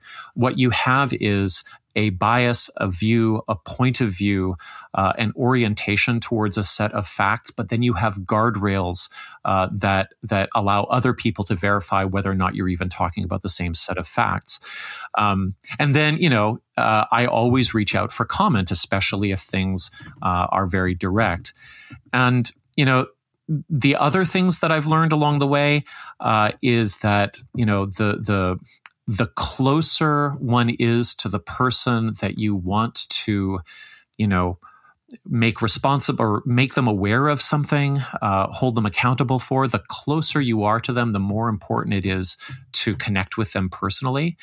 Um, and then if you don't know the person in real life, uh, it's it's you know it's crucial to be absolutely clear on the difference between the person and the behavior because as soon as you get into ad hominem or speculation about their intentions, you're starting to essentialize them as a racist instead of somebody who has some racist behaviors or trainings or entrainments, or as a misogynist instead of somebody who might have some misogyny hanging around from their past, or they might even be activating it. Um, but like you know, the personal stuff, that internal, intentional stuff, is is you you don't have access to it. And so to speculate on it is just bs it's also none of your business because you you're not going to be able to fix it. What you're going to be able to address is the behavior. Um, so that's one section. Another thing is like never ever punch down in publication. So i would say that when we you know go to town on this election party in austin you know, we're talking about a room filled with people, and the net worth there is tens of millions of dollars. Um, with somebody like Marsh, Mark Walsh and the larger issue of the embodiment co- conference and what that does, we're talking about a million dollar budgeted uh, event um, that has incredible cultural impact uh, far more than this podcast ever would, far more than us individually ever would. Uh, and so, you know, to criticize to criticize the director of the conference itself is just not punching down in any way. However, you know, I think we also have to be careful that the identity of the person, uh, you know, being called into uh, criticism is not the only category that determines who holds social power and what defines punching up or down. Um, I mean, according to strict identitarianism, I shouldn't be criticizing Kelly Brogan, or at least I should be extremely careful when doing so because my male privilege is somehow going to be assessed against, you know, uh, her marginalization as a woman. But no, that I don't accept that. Uh, I don't accept that I have to be any more careful than with any other public figure because we're talking about someone who made 4,000 US dollars per psychiatric appointment in her Madison Avenue office. Uh, and class wise, which is important to me. Like I never net more than 40,000 per year. So that's like, that's, it, it's, it doesn't make sense to, to just sort of like look at the, the, the external identitarian uh, sort of picture to try to figure out who holds social power. Yeah, it's it's that it's that intersectionalist uh, hierarchy, right? Right, totally. Yeah, uh, also, yeah. like, don't punch sideways. Uh, I think we can all easily identify if the basic values of a person aligns with our own. So it's just never worth the destruction of solidarity to compete for space within the same sort of value system. It just doesn't. It just doesn't work. Uh, and and you know, as Jay points out at the end of the interview, we just don't have time for it. We just don't have time for it. You know, uh, there are really, really, really pressing issues like climate collapse. We don't want to be arguing with each other about you know who has the most perfect take on Facebook. Yeah, it often seems like a, a, misplaced sort of identifying of who the enemy is, right? If I if I agree with you on on ninety percent or ninety nine percent of things, and there's a, there's a group over there who who disagree on all of that stuff, and I choose instead to fight it out with you on the one to ten percent that we disagree on, and demonize you and say you're actually like those people over there. Those people over there keep on advancing their cause, right? Right, right. And we've spent a lot of time doing something else, mm-hmm. which what does it have to do with really? Mm-hmm. What does it mm-hmm. I, Obama had a had something that was floating around about a year ago where he referred to it as the circular firing squad. Hey, do you have trouble sleeping? Then maybe you should check out the Sleepy Podcast. It's a show where I read old books in the public domain to help you get to sleep. It was the best of times. It was the worst of times. It was the age of classic stories like A Tale of Two Cities, Pride and Prejudice, Winnie the Pooh, stories that are great for adults and kids alike. For years now, Sleepy has helped millions of people catch some much needed Z's, start their next day off fresh, and discover old books that they didn't know they loved. So, whether you have a tough time snoozing or you just like a good bedtime story, fluff up the cool side of your pillow and tune into Sleepy. Unless you're driving, then please don't listen to Sleepy. Find Sleepy on Spotify or wherever you get your podcasts. New episodes each week. Sweet dreams.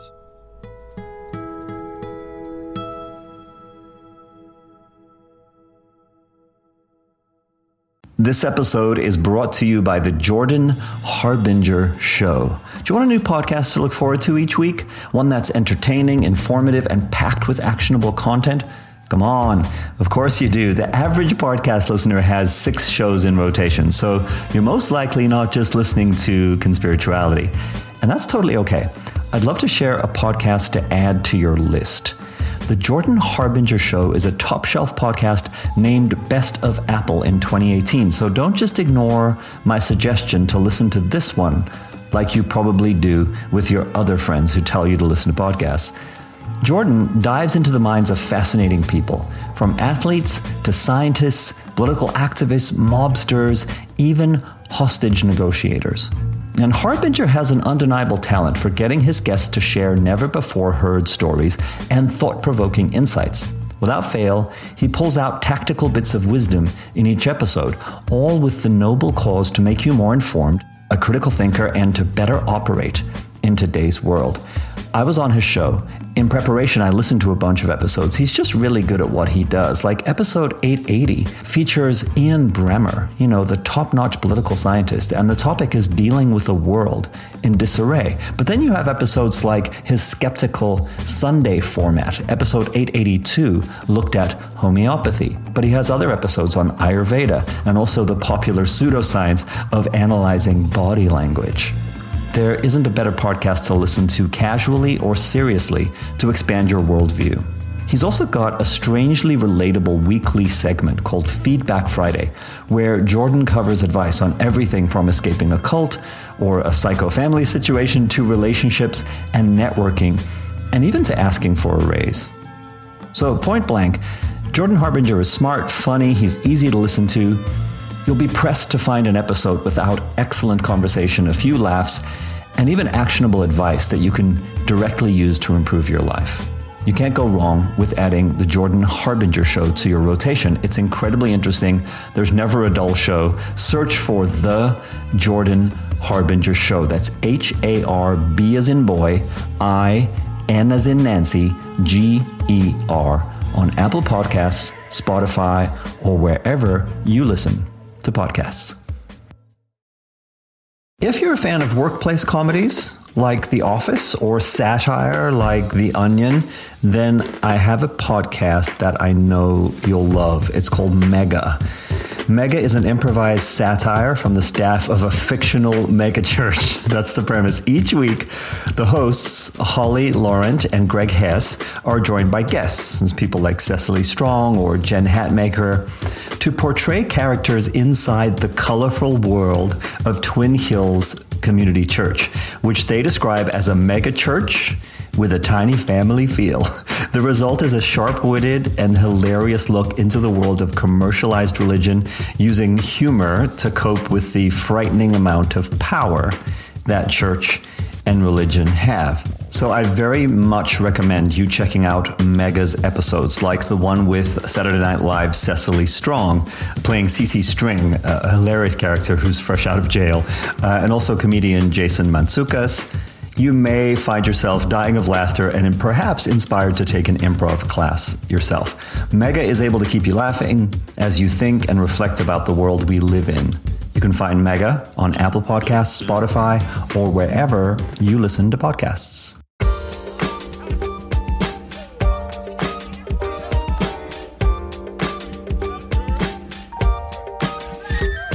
I was really privileged to sit down with Clementine Morrigan and Jay of the podcast Fucking Cancelled. Uh, I learned a lot from them. I hope that uh, this is a useful interview for you. Um, their bios uh, that they sent to me um, are very cool. Jay says that uh, Jay is a problematic podcaster, writer, and shelter worker from Montreal with a background in political anthropology. Uh, they are a member of the Industrial Workers of the World uh, a couple of 12 step fellowships, and the anti fascist sludge band called Grails. Jay enjoys long walks on the train tracks and starting shit with haters. Clementine Morrigan is a writer. Uh, she's the author of Fucking Magic, Love Without Emergency, You Can't Own the Fucking Stars, and The Size of a Bird. Uh, she's also the creator of the Trauma Informed Polyamory Workshop and a co host of the podcast Fucking Cancelled. She is an eco socialist and an anarchist. And I also have to say, uh, please check out her uh, Instagram page, which is fantastic. Clementine and Jay, thank you so much for taking the time uh, to be on Conspirituality. It's really a pleasure to meet you. Thanks for having us. Yeah, thanks for having us. Yeah. Uh, let's cut right to the chase. Uh, in the first episode of Fucking Cancelled, you outlined something that you call the nexus. Uh, so, um, you know, a, a, trifecta of identitarian politics, social media, and um, call out culture. And I'm wondering if you can just run us through how you see that working uh, and how you would like to see it change. Maybe that second part of the question is longer, but what is the nexus to begin with? Sure. So basically, the nexus um, is a system, and it emerges from the interaction of those three things that you mentioned um, identitarianism, cancel culture, and social media. And it's conditioned by its uh, historical position in late capitalism. Um, so, intersectional ident- identitarianism uh, provides its conceptual content. Right? Yeah. Um, cancel culture serves this kind of gatekeeping and disciplining role and social media provides the infrastructure for the system to function. Um, right. So you can think of it as an ideology plus a praxis plus an apparatus. Yeah, and the apparatus is not just holding it, but also fueling and exacerbating it. That's correct. Yeah. Right. Yeah. yeah and like I think um, there's like kind of there's critiques of each one of the three components, right. um, and all of these critiques sort of um, at least like Jay and I, um, in like thinking about this stuff where like each one of these critiques sort of fails to capture the entire picture. Um, because for example, people will, um, take issue with cancel culture. Um, but when they are critiquing cancel culture, they kind of hit a wall if they are unwilling to also critique identitarian politics because um, cancel culture is often like held up by identitarian politics. So, for example, people will um, ground the legitimacy of their claims and their right to like tell someone what you're doing um, is not okay. And I'm the one who gets to say that because I am X identity and you're this identity. So you don't get to have an opinion about that. Um, and we see this playing out with like, you know, centering marginalized voices or like, there's many different kind of catchphrases that people use. Um, but yeah, so the, they're always like in relationship with each other. Um, and also um, it's playing out on social media. Yeah, and an important element of it too is that the three components, like uh, each one on their own, or even in like two of them in combination, don't um, don't make up the nexus. Like the nexus is really all three of them together. Uh, so this isn't something that could have existed in the '90s. No, and I think that people who were around in sort of the like anarcho punk scene, even just like 10 years ago, um, before social media really penetrated like every element of our lives, uh, were were exposed to this kind of thing where you know people were canceling each other on these sort of like political grounds right and i mean right. even even something like that can be seen uh, as having played out in these like little marxist groups that were constantly schisming and sort of like outcasting people and all this kind of thing so that's right. something that's played out over and over again but um the particular character of it as being very like identitarian in focus. So all, all the sort of like takes are coming from an, ident- an, identitarian lens um, is specific to uh, I kind of this this time and place in history, and also um, the way in which its reach is really magnified by social media is also uh, specific to right now. Right, and is there something particular about the way in which the social media persona intersects with identitarian politics that amplifies both, or or one uses the other, or there's I mean, there's something about. Uh, you know everybody has a handle and everybody is unique with that handle. And so everybody is uniquely positioned already within a technological identity. And it seems there's there's an overlap there. Yeah there's this weird way in which with social media like we're all kind of expected to act as if we're brands. Um, and right. so like we are all sort of performing like our own personal brand, which like for some people it's like more um, like for example i'm self-employed and so like you know i literally am sort of advertising and like using my social media presence to like sell my work. But even people who are just like normal people who their social media actually doesn't have anything to do with their job still kind of relate to social media in this way where they're like performing an identity and they're kind of like uh, trying to get followers they're trying to get likes um, they're associating themselves with other accounts that are like similar. Um, and there's a weird way in which like the um like the performativity of identity also plays into this so like within the nexus um there's like sort of this idea of like collecting identity points. So like the more oppressed identities that you can like claim, the more sort of validity that you can use to back up what you're saying, right? So you'll see this actually play out um, in people in their social media um, profiles will literally list like a number of often usually oppressed identities, but now you'll also sometimes see people listing um, a few of their more like oppressor identities, which they're trying to like be responsible for or like um, be accountable as a white person. So you'll see people, you know, being like, I'm so and so. These are my pronouns. I am a white settler. Like I am queer, bisexual, and neurodivergent, or whatever it is. And I would also just add to how this plays out on social media. I would say that like social media really conditions it in a number of ways. Like, um, it means that politics within the Nexus really it stays as this kind of extension of people's social media brands. Um, it provides these individuals with uh, like a simulated community that's tailored by AI algorithms, right? So there's right. all these like little pictures of people who look a lot like you with haircuts that look a lot like yours, you know, saying a lot of the same things that you say. Right. Um, it keeps the expression of a lot of political ideas really short and simplistic because that's like a huge part of like Instagram in particular, right? Um, it's designed to be like social media is designed to be addictive um, right. and to keep people in this cycle of reward and anxiety, right? Um, also, social media makes it really easy to connect with new people. I did a little bunny ears around the word connect, um, but also to discard them because you can just unfriend, right? right? So it really changes the way that social relationships function, right? Right. Um, it also provides this record of of your statements. Yeah, you know that people can that, that they can peruse. Also, that tech companies and the government can peruse. um, right. But yeah. Yeah, there's like a weird element of surveillance to all of it where we are building a brand, like we're building this like online identity, and that is also like connected with the various um, identity categories that we're expected to like perform along with the brand that we're building. Right. Now, maybe I'll jump to a, a little bit of an elephant in the room question, which is that three we're identity wise if we use that lens we're three white people talking about identity politics and i'm wondering how we do that in a you know respectful and open way. Like uh, do you do you face do you face criticism for uh, taking this taking these stances?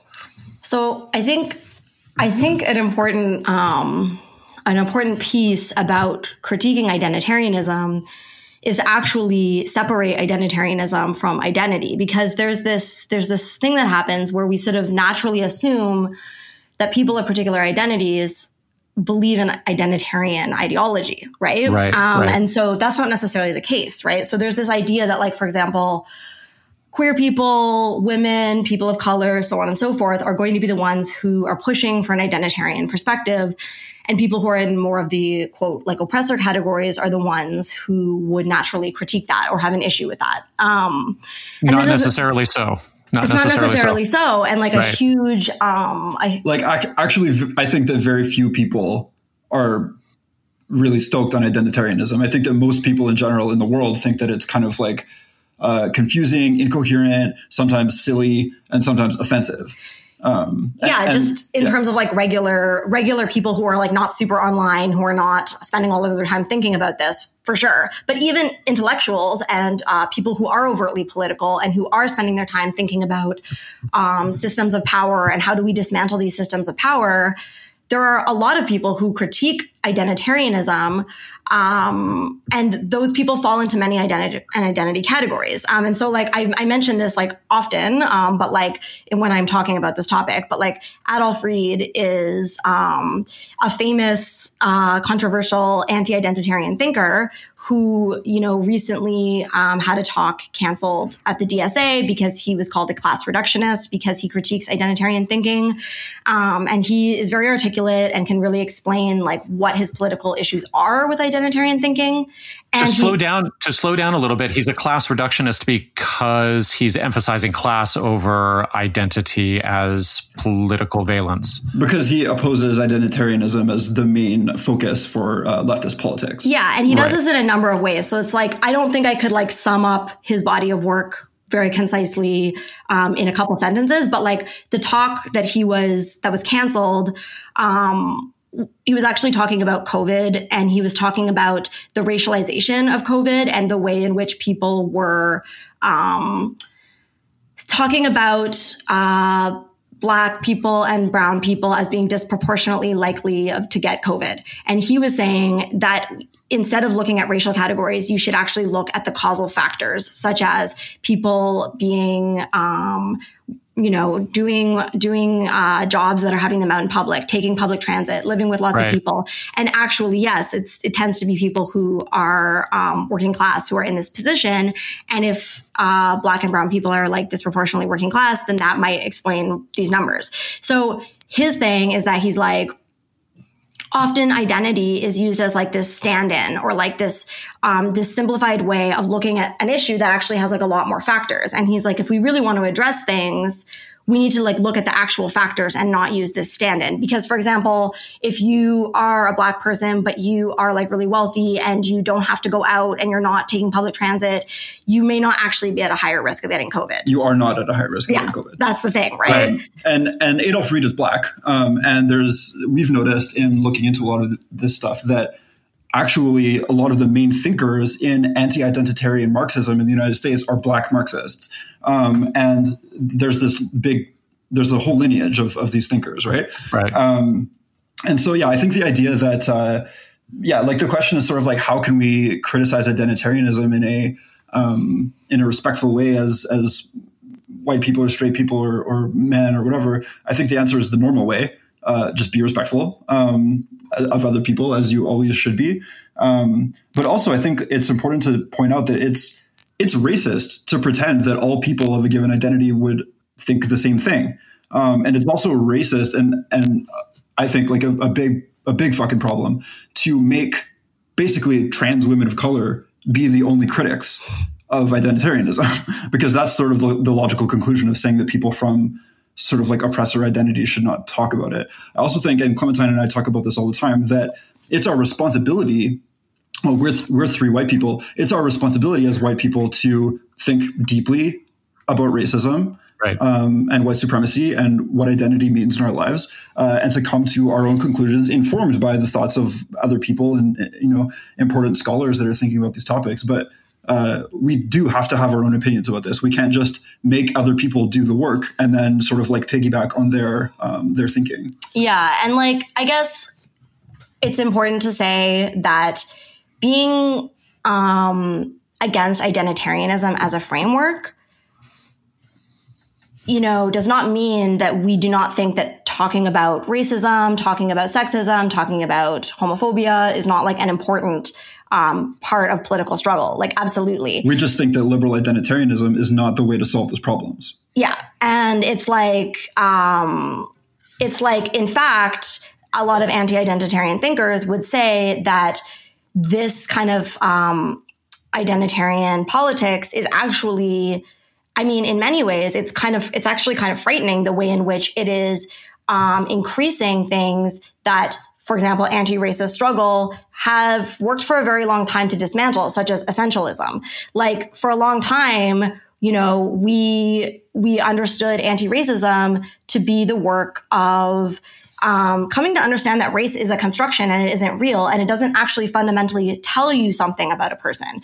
Um, you actually need to know a lot more about a person and you shouldn't be making these grandiose statements about a particular group um, based on what they look like. Um, that's racism. And so anti-racist work, like over like you know, many generations of anti-racist work has been like dismantling essentialism. And now with identitarianism, we're seeing like a really big increase um, in essentialist thinking. Yeah, a big resurgence. Yeah, where um, where yeah, it's things are just sort of um, being really reduced, and um, people are treating race as a real thing. Yeah, and things are being really reduced to um, identity.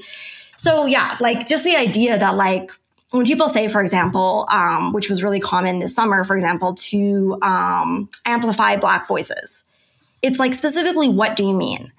There are billions of black people in the world. Um, there are many, many black conservatives.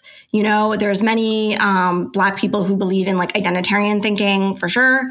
Um, there are black Marxists who like highly critique identitarian thinking. You know, there's there's there's a huge wide variety of perspectives in any given group, and so it's really um, like to be honest, it's like pretty insulting and to diminish um, a huge variety of ideas and to boil them down into this one thing. Like it isn't. It yeah, isn't like Adolph Reed is basically always saying like, why is it that black people aren't allowed to have different kinds of politics. Like, you know, like we only get to have like a black politics. Like, why is that? You know, um, whereas uh, white people appear to they're allowed to be liberals or conservatives or Republicans or Marxists or Christians or whatever. I, I can right. see you want to ask another question. right? No, no, it's it's it's fantastic. I'm I'm glad to get some some definitional like clarity around identitarianism from from you guys. Um, uh, another sort of big upfront question though is like how do you do this critique without providing ammo to the alt right? So the alt right already thinks that the left is basically a bunch of people who are obsessed with like identity politics and silly subcultural things, right? That's already what they think. Right. Um, so I don't know if we can like convince them further of that. Um, but there are th- some things to point out. Like one is that the alt right is also obsessed with silly subcultural things and identity politics, just from the right and from a, a racist perspective, right? Um, right. And uh, and I don't know. I think that we should figure out a way to provide a place for people to stand who are sick of identitarianism um, and who want something better, and are who are sick of identitarianism and also this capitulation to neoliberalism that permeates both the alt right and the identitarian left, um, where people have just given up on the concept of like an economic system that doesn't just like crush us under its fucking boot, right?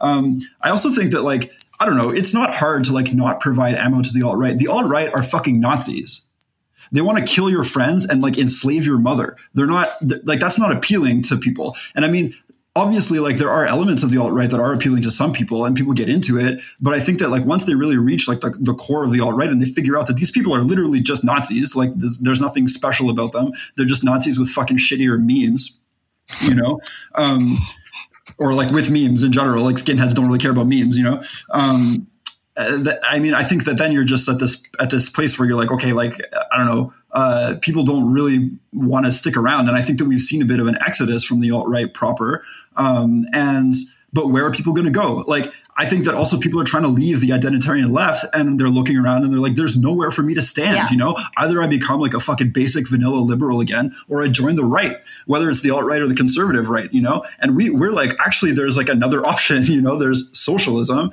non identitarian socialism that is um, you know, anti-racist and anti-sexist and not homophobic, and is actually like quite gay. Yeah, um, quite gay. in our experience, you know. Um, the, but that isn't this sort of like sad, pathetic, weaselly uh, nexus bullshit, you know. Um, um okay. And so I think that, I think that we can give we can offer people something that's a lot more fun, a lot cooler, um, and a lot more you know fulfilling to be a part of. And also we can challenge the conditions that are creating both identitarian leftism and the alt right, which is alienation under capitalism, um, and and the fucking lack of meaning that is just permeating every aspect of our lives. You know, people want to feel authenticity. They want to um, believe that they are part of something. They want to have meaning in their lives, and they don't. Right. And so what, what are they turning to? They're turning to these like kind of totalizing ideologies. They give them uh, something to do, something to think, and something to say. And, and we're just like, um, identitarianism and the far right are both just um, ways for capital to control the narrative. Either way, they win, um, and we can offer you something better. Yeah, and I think it's the I think it's really our responsibility on the left to to be critiquing the nexus, to be offering a critique. Because the thing is, is that there are lots and lots of people who feel deeply alienated by the current culture on the left. People are really afraid of their friends. They are afraid of being fired from their job for something that they posted on Twitter like three years ago. Like they're watching these, um, these cancellations happening. They're feeling like really overwhelmed about the constantly changing etiquette and the changing language. They are tired of being told like that they are, you know, inherently, um, they need to be constantly like, um, repenting and like, uh, identifying themselves with these like oppressive structures.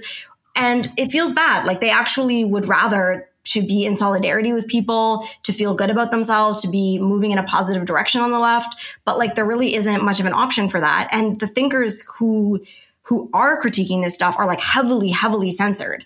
Um, and so what happens is, and because of the way that algorithms work, if somebody is, you know, really um, fed up and exhausted um, and burnt out from all of this, and they go on Google and they type anti-identity politics, what do you think is going to come up, right? right? And so in this in this way, um, we on the left, by not allowing for a diversity of opinions, for not al- allowing for there to be a number of different um, perspectives on how we fight this stuff from a leftist pers- like point of view, um, what we end up doing is we literally give a monopoly to the right to be the ones to critique this stuff, and it's dangerous. That gives ammo to the alt right. That gives to, ammo to surrender the critique of of like intersectional identitarianism to the conservatives gives ammo to the alt right. So to focus on how this plays out, then uh, within the nexus, uh, I was actually introduced to your work by Molly Meehan, and mm-hmm. uh, she came up and she came up uh, in in um, I think, her zine with this list of behaviors that I think cross over with what you describe as being part of the nexus. And I was just wondering whether we could walk through these um, and and if you could just comment on on what you've seen or how they play out. So she describes uh, first of all unchecked expressions of outrage that devolve into personal attack. Um, does that does that track with what you've seen? Yes. I mean, yeah, for sure. yeah. Right. Um, Totally. And I mean, there's like a, there's a, there's a righteous and condemning stance that people take on. Um, they make a post, um, and they, they call someone out.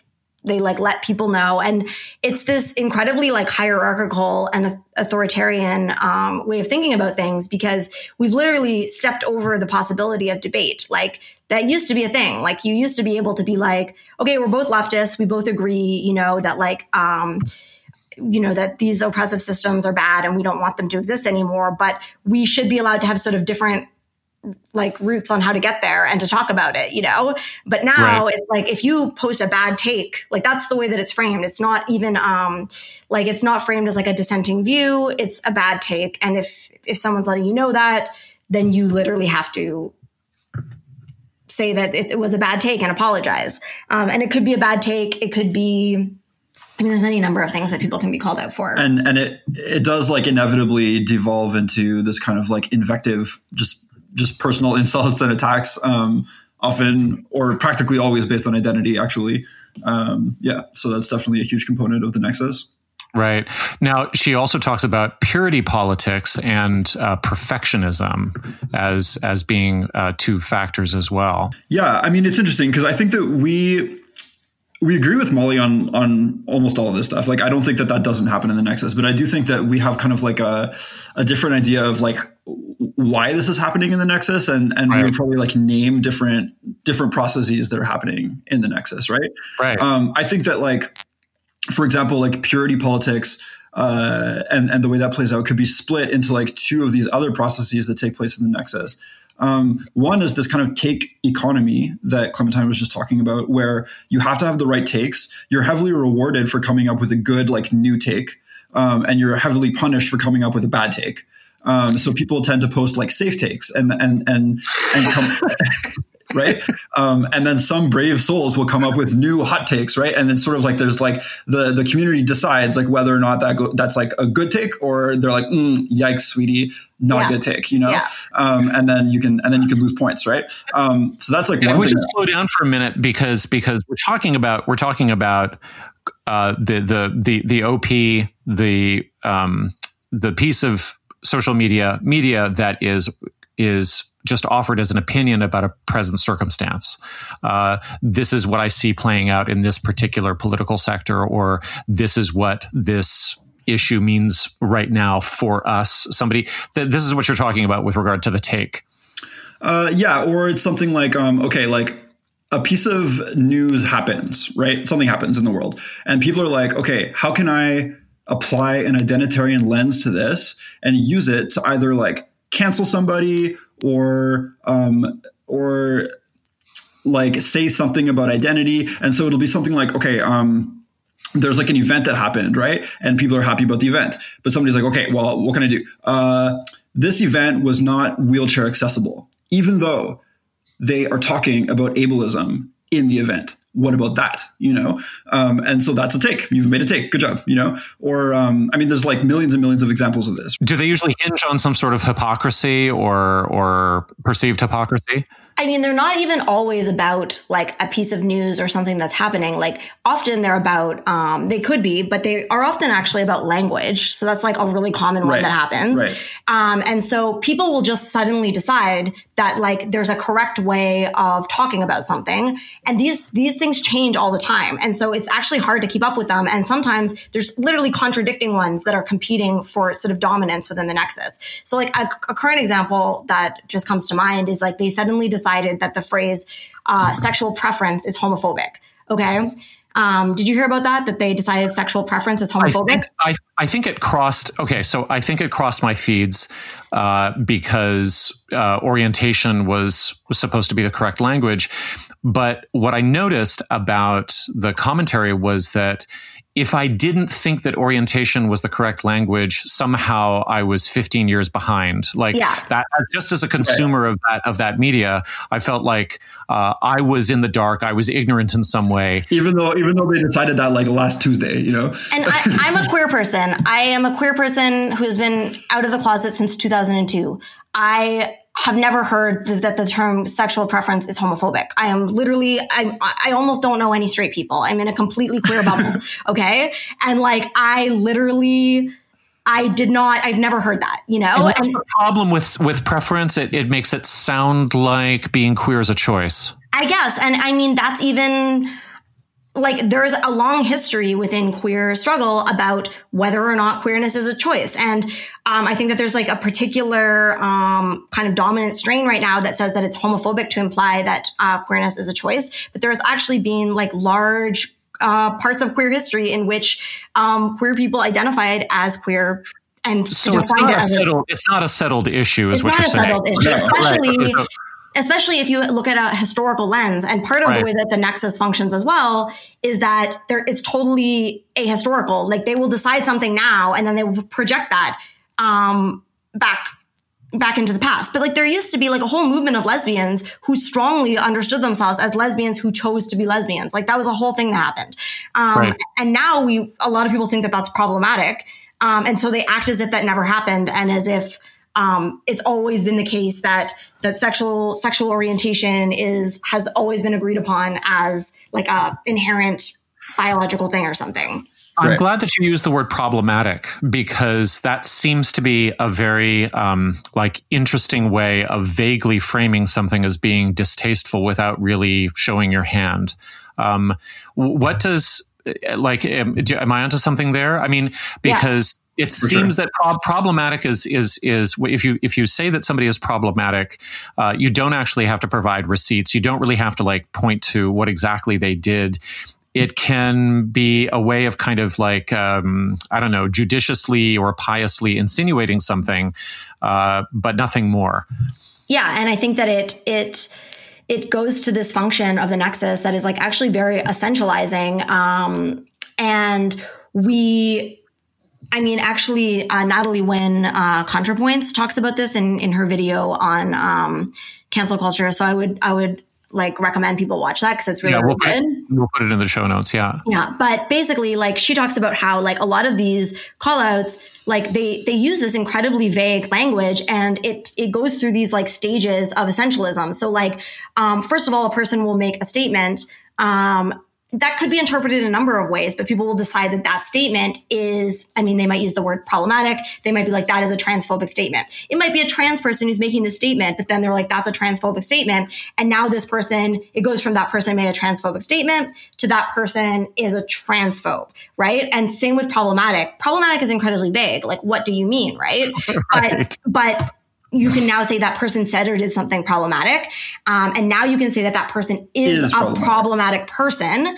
And then this can kind of become like this vague accusation that can follow a person around. Um, and actually another way that, um, I hear people using this language now is they're sketchy. So like a person is kind of sketchy because they've had like a number of bad takes or, um, they've said problematic things. And when they were called out for it, they didn't uh, repent and apologize. And again, like this is like such an essentialist way of thinking about things because I'm like, there is no correct take of any there's no correct take of any identity group. People think different things. There's also no agreed upon final decision that leftists have come to um, about what is the right way to deal with like domination and and and violence and harm and all of these things. But the essentialism that you're referring to here is not just uh, w- the, the the premise within identitarianism that all black people think the same thing or that blackness means one thing, but also that a behavior will then define a person. Exactly, and I mean they're both they're they're different types of essentialism, but they both come down to the same idea that that a person can be reduced to like an essence, and and right. we can use these like really simplistic ways of understanding people. Does that mean that um, over time, the person who becomes problematic that they're unforgivable? I mean, absolutely, yeah. Um, right. I, especially, I mean, I think even if they do repent, um, but like there's sort of this, um, there's sort of this formula where somebody calls you out and says you've said or done something wrong. You have one choice that is acceptable. And that is to say, yes, your um, understanding of what I did is correct. I'm sorry. I apologize. I take on your understanding of what happened. And I do basically anything that I'm being asked to do to correct this. And also thank you for canceling me. Yeah, like thank you for for your labor in doing this, right? Wow, right, and, okay. And it's like it, if you try to disagree, for example, if you say, um, thanks for your feedback, but what you're um, saying actually doesn't reflect my understanding of what happened. Or you're misunderstanding my argument. Yeah, or we fundamentally disagree. Like in the case of someone like Adolph Reed, um, he would be like, "This is my, um, these are my scholarly ideas about anti-racism, um, and you're framing those ideas as racist." But he would not agree that those ideas are racist. You know, right. he would actually fundamentally think that the other person's ideas are racist because they are based in this like really essentialist type of thinking that he fundamentally rejects as racist. Right. So the fact is, is that even, um, under these ideas of like, you know, when we're like struggling against these like large systems, there are differences in ideology around how to do this that are all on the left that are leftist, um, anti-oppressive ways of looking at things. And so it's like that's not allowed though. And so if you say like, um, "Thank you for your feedback," actually, I don't agree with your representation. Um, I appreciate what you said. I've understood what you said. I think it's okay that you think that. However, I disagree, and I'm going to stand by what I said. Like people will say that's being defensive. That's refusing to be accountable.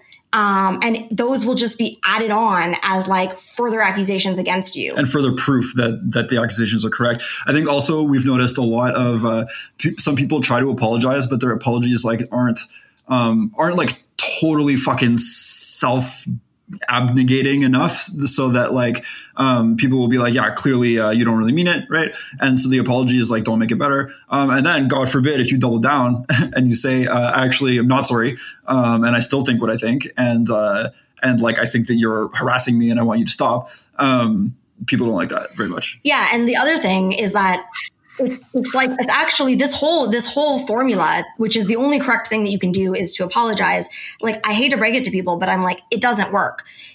If your goal is to make them stop harassing you, I'm sorry, but apologizing is not going to make them stop harassing you. How many times have we seen this happen where a person makes this, you know, these long, long paragraphs where they're they're apologizing and they're they're saying, you know, I did the wrong thing. Very often, what ends up happening is people pick apart that apology um, right. and find like several more problematic things in the apology itself, and then well, yeah, and that's where the surveillance comes in because it's all on record, it's all in text, and that's and right. it's all and it can be surveyed by anybody. Yeah. Uh, and so there can be sort of like a group doc that forms around in real time around how the feedback is going or not going. And it's incredible, isn't it? Because what I mean, what what would we have been doing in the 1980s or the 1970s? Uh, the the you know the the uh, the the alternative take, uh, the, diver- the, the diverse view would have been expressed at the Wednesday night meeting, or you know at a council or something like that, and or there would have been real, shit. or just talking shit, and then and then so there would be a real argument about it. Maybe friendships would be broken. Maybe you'd you'd come to the limits of of your tolerance for you know somebody's I don't know their their their inability to see things your way, and you'd break the relationship in some way. But it wouldn't be done within this kind of stadium in yeah. which everybody is also kind of like gaming their participation and their their uh, I guess their appearance or their performance to be on one side or the other, or to be you know part of the the the righteous crowd. I guess that's right. Yeah, and part of the way that this works as well is that it's incredibly um, infectious or contagious. So like once a person has been called out and they're marked as now they're they're problematic. Um, anyone who continues to, especially if they don't um, take accountability or if they say, you know, I don't think I did anything wrong, um, but even if they try to apologize and people find the apology to be problematic, like any person who continues to uh, support that person, even passively, like continues to follow that person, um, or God forbid, stands up for this person, that person now also can become canceled. Um, and Natalie Wynn in in her video on cancel culture, um, she talks about like she shows like this like five degrees of separation where it was like literally like this person like she was canceled and then like oh no, this person was canceled who she had in her video. So then she was canceled. And then like somebody who like was associated with her was canceled. And then somebody who was associated with him was canceled. And then someone who commented on that person's page also got like pushback, like through this like hugely long chain, right? Right. Um, Where like everyone's forgotten the original problematic thing or whatever, you know? Can I just pause and, and ask, we're, we're using, we're using the word canceled over and over again, but I've seen a lot of discourse around the fact that, well, cancellation doesn't exist. That actually we don't see we don't see accountability uh, when people are called out for uh, their their crimes. But I think there's a, a division between. Um, you know, whether we're talking about Louis C.K. Uh, or Harvey Weinstein or Bill Cosby or or or or people within our community is this a, is it a problem about scale because i can hear i can hear people in the background listening to you saying uh, well nobody really gets canceled i think that that's such an absurd statement to make that nobody really gets canceled because I would ask, what does that mean? When people say that no one gets canceled, it actually reveals what they actually think a cancellation would be in the full extent. And it's quite a disturbing statement because if you think that a person has not been canceled if they continue to exist, if they continue to have right i mean right. if they continue to have a life if they continue to be visible online that means they haven't been canceled or to be employed um it's it means that cancellation is a very very serious thing it means that you are trying to drive someone completely basically off the face of the earth, off out of community entirely. And that if if you have not succeeded in doing that, if they still have some kind of career, if they still have some kind of following, then that means they haven't been canceled. I think that that's absurd and actually reveals like how disturbing um, the intentions of these people are. Um, what I consider cancellation to be is a campaign of harassment. Um, when people are continuously over and over again filling this person's inbox um, filling the inboxes of everyone associated with that person. When um, somebody shares the work of this person and five people comment and say, this person is problematic, you shouldn't be sharing their work. And if you do share their work, that makes you problematic. That right. is that's cancellation. Um, and the fact that not everybody submits and that some people do continue to support this person despite the pushback does not mean that that cancellation isn't real. It just means that it is not 100% effective. Also, like there, there are people who are um, driven from the face of the earth. There are people who Quite kill literally. themselves because they have been canceled. It does happen. Yeah. Um, right. And and I mean also, you know, when people, yeah, let's say, you know, they whatever, they still have like a career, but they've lost like every single one of their close friends. Uh, people in their family won't talk to them. Their partner broke up with them and they had they were basically chased off the internet or something like that, which like also happens to people. Like, how could you say that they were not canceled? You know, um, it's it's an absurd statement. It's uh, yeah, it's, yeah. It's one might even say gaslighting. I would say that it's gaslighting, especially when it's like so so visible, like the level of harassment that these people are experiencing. Um, and I guess like it's it's a double it's a double sort of argument that people make that's kind of contradictory but they say on the one hand it's it's not real because it's it's really not that bad and then on the other hand well it's not real because these people really deserve it um, and that's the other sort of logic that is underlying it. Yeah, there's also the proposition that well, if they did accountability properly, then you know it would be fine. Like they they they would they do have a gateway back in, but what I'm wondering about is w- what does accountability as a term and as a ritual actually mean? Like what what what what satisfies? I don't really actually know what the word means. To be I honest, mean, I find the word to be quite quite disturbing to be honest. Like yeah. the way that it's used, it's, I don't, I actually kind of stopped, I don't really use the word anymore because it's, I don't believe in what that word has come to mean. When people say accountability, what they usually mean is that the person who's being held accountable has to do everything that is being told to them, whether that's like giving up their employment, um, publicly like humiliating themselves on the internet, saying that they believe things that they don't believe. Like they're basically not allowed to have any boundaries. They have to express their understanding of the event in the exact terms that their accusers um, are using, and they have to give up anything that um, they're being asked to give up. Whereas like taking responsibility um, for something as opposed to accountability yeah, it, it, looks totally different. And like, um, as Jay and I talk about in the podcast, we are people who practice 12 steps. Um, and so 12 steps offers like a beautiful and clear model for what it means to take responsibility when you've caused harm. And in those cases, like I know hundreds of people who have done very bad like things, objectively harmful things. Like fucked up stuff. Actually like violent things, um, really just totally disrespectful and awful things have really caused a lot of like harm in people's lives. And these people through the 12 steps have gone through a process of, first of all, coming to understand what they did, how that was harmful to, to the other person, um, specifically, like really coming to deeply understand like what the impact of their actions had, looking at what caused them to um, to take those actions, and then you know, do the healing work that they need to do so that they can change their behavior in an ongoing way and then make direct amends and actions of repair um, as needed. And and notice that at no point in this process is there like a gratuitous public spectacle of shaming people in front of their community. Yeah. uh, right, because because the um, the support structure for what you're talking about is anonymous meetings, and then the sort of instructional component or the mentorship is you know the the individual is being asked to undertake or advised to undertake specific actions in real life, not in public, uh, but substantially in order to make amends. So yeah. completely, I mean, yeah. So, so, so the, the measure for success of taking responsibility would be the repair of the relationship, I guess. And I mean, the relationship doesn't even have to be repaired. If the person, I mean, I've, I've made amends and I've experienced amends and I've witnessed many amends. I've sponsored people. Sometimes the relationship is never repaired in its original sense. Like the person may no longer want to be the, be friends. Um, right. but there is a deep recognition for the harm that was caused. And I mean, I have seen like such transformative change because people just really want to know and to understand that this person fully feels the weight of what they did and that they're sorry and that they're no longer doing that behavior. And that is a real amends.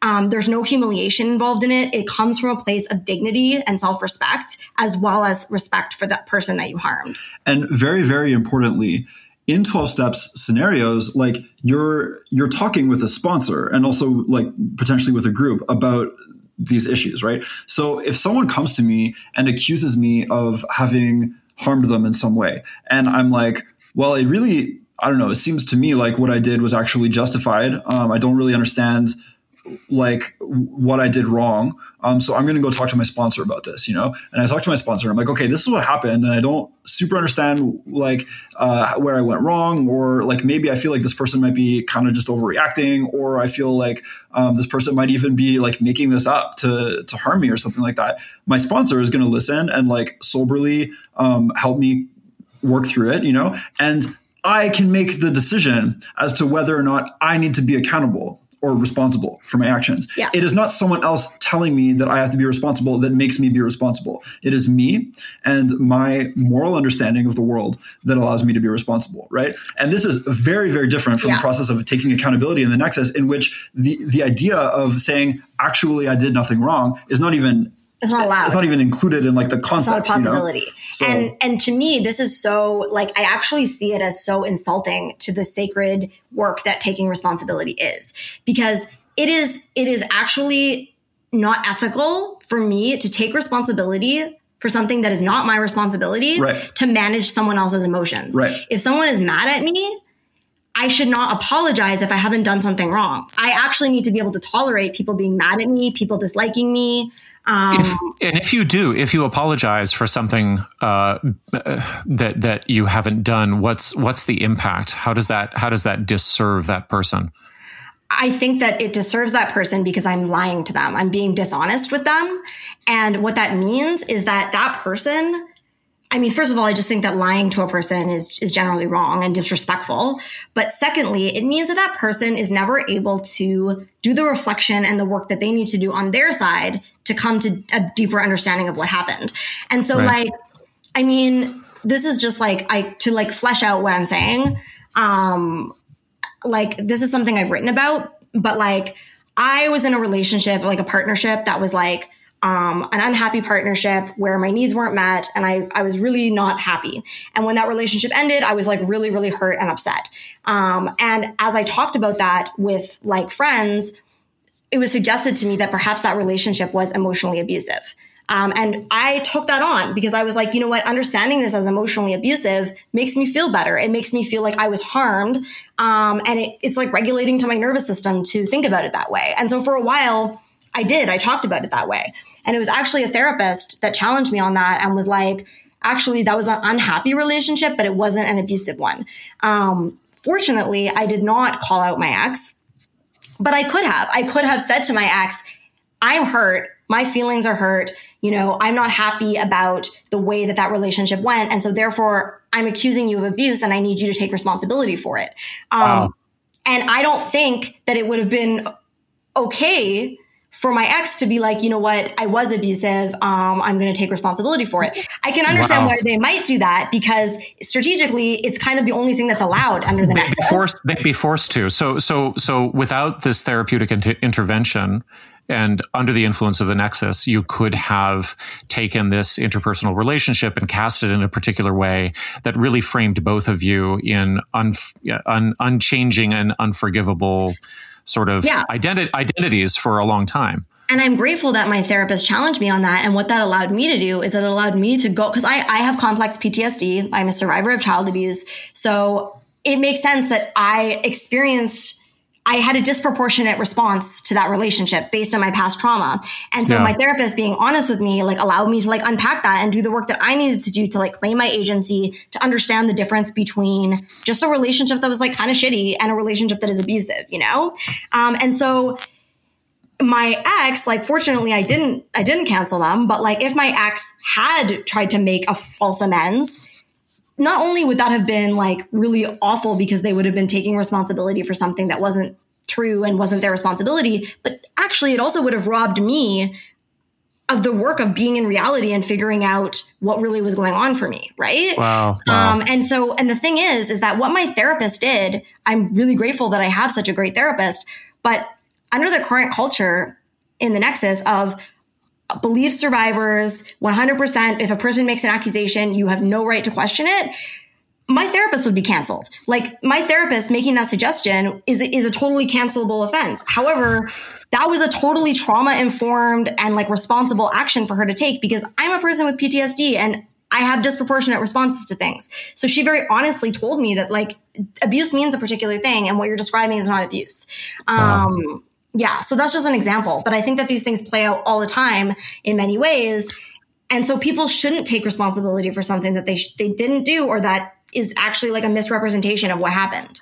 It's it's, also, it's just it's just fucking patronizing, you know, to to to just go along with someone else's uh, feeling just because they're sort of like having that feeling at you, right? Right. Yeah. That's not how you treat an equal. Yeah. I, I really, I'm really grateful for that example. That's really super clear. Um, it's occurring to me uh, as you bring up uh, your uh, investment in and your learning in AA that um, one of the things that makes you familiar with is what it means to really harm people, and that, and I see that that's juxtaposed against the um, the the the pseudo harm that you're describing being named and labeled in the nexus. And i'm wondering if that is really essential for you that that whether aa and your ex- and, and life experience actually puts the conflict of the nexus into perspective. I mean it is funny like we we joke all the time that like people are canceling us for shit that like i don't know if they knew the kind of shit that we got up to when we were fucking drinking like they they, they would be like um it's a whole other ball game you know what i mean? Because like you know, there's disagreeing with somebody about something political, and then there's like uh, pulling a knife out on somebody, right? Yeah, right. And and like those are different levels of harm. When right? you're when you're hurting, when you're hurting, and you're confused, and no one's ever canceled me for pulling a fucking knife out on them. Well, because um, they don't know about it too. But yeah. you just admitted to it on the podcast. Yeah, yeah, exactly. No, but right. I mean, you know, the last time I pulled a knife out on somebody, he like kicked the shit out of me and broke my knife. Um, it was a nice knife too. Um, but luckily that was a long time ago. But the point is that like that's a completely different level of harm than a lot of the things that um, pass as harm in the nexus, right? Um, Clementine has a lot to say about yeah, this. I think. I feel like there's there's two there's two like possible ideas that I have about this. And like, I usually don't think that anything is like one answer. There's probably many simultaneous explanations happening at once. But I think there's two two things that play out. I do think one, we've moved into the land that everything is rhetorical. Um, and so we've really, um, we've really like collapsed all distinction between like rhetorical sort of like symbolic acts and like material acts. Um, and so, yeah, this is where you can like get into the, the idea that like, a, a you know, a bad take or like a different agreement or a different, um, like a disagreement, um, is, is violence. Um, so I do think that for some people, it literally does have to do with not um, not having had experience with this kind of stuff. Um, right. And so they they don't they don't know, and then they're literally just assuming that this is like what violence is. I also think on the other side of that, though, right. that there are a lot of people who have experienced violence, and I think that there are a lot of people who have experienced child abuse. There are a lot of people who are living under like really severe trauma due to like, you know, even just capitalism and also like all of these other systems. If you're living in um, in a situation in which like your your needs are not being met which is common under capitalism. If you grew up with any kind of child abuse or neglect if you've had an abusive relationship if you've had any kinds of like violent experiences in your life then you probably have some trauma.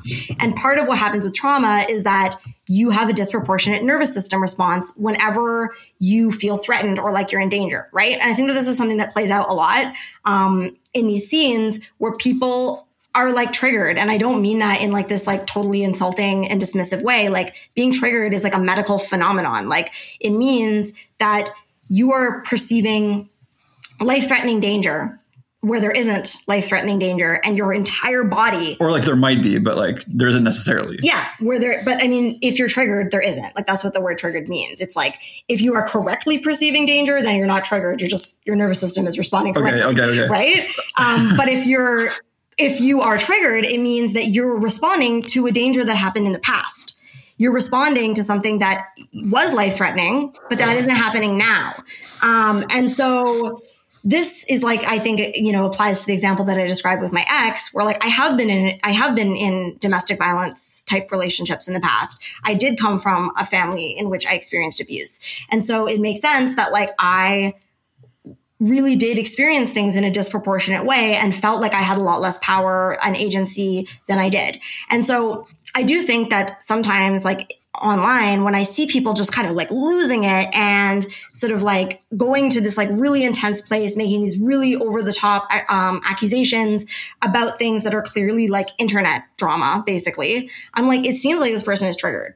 So I kind of feel like both of those things are happening simultaneously, probably in different degrees for different people. Um, yeah. And I also think, um, we have seen, and anyone who's been in 12 step programs for a while has seen people like, I mean, we already kind of went over this, but has seen people who, who've done some really intense shit, um, really, really change. Yeah. Right. Like, um, and change on a level that like these sort of like transformative justice, uh, pods can't even dream of. Right. Um, this is what I think. And this is my own experience, let's say. Like, I, I have seen uh, people try to do these sort of like, um, transformative justice or accountability processes kind of things. Um, I, I, they never work as far as I can tell. Like, I've never seen one be like functional. They're usually pretty sadistic or just don't make sense.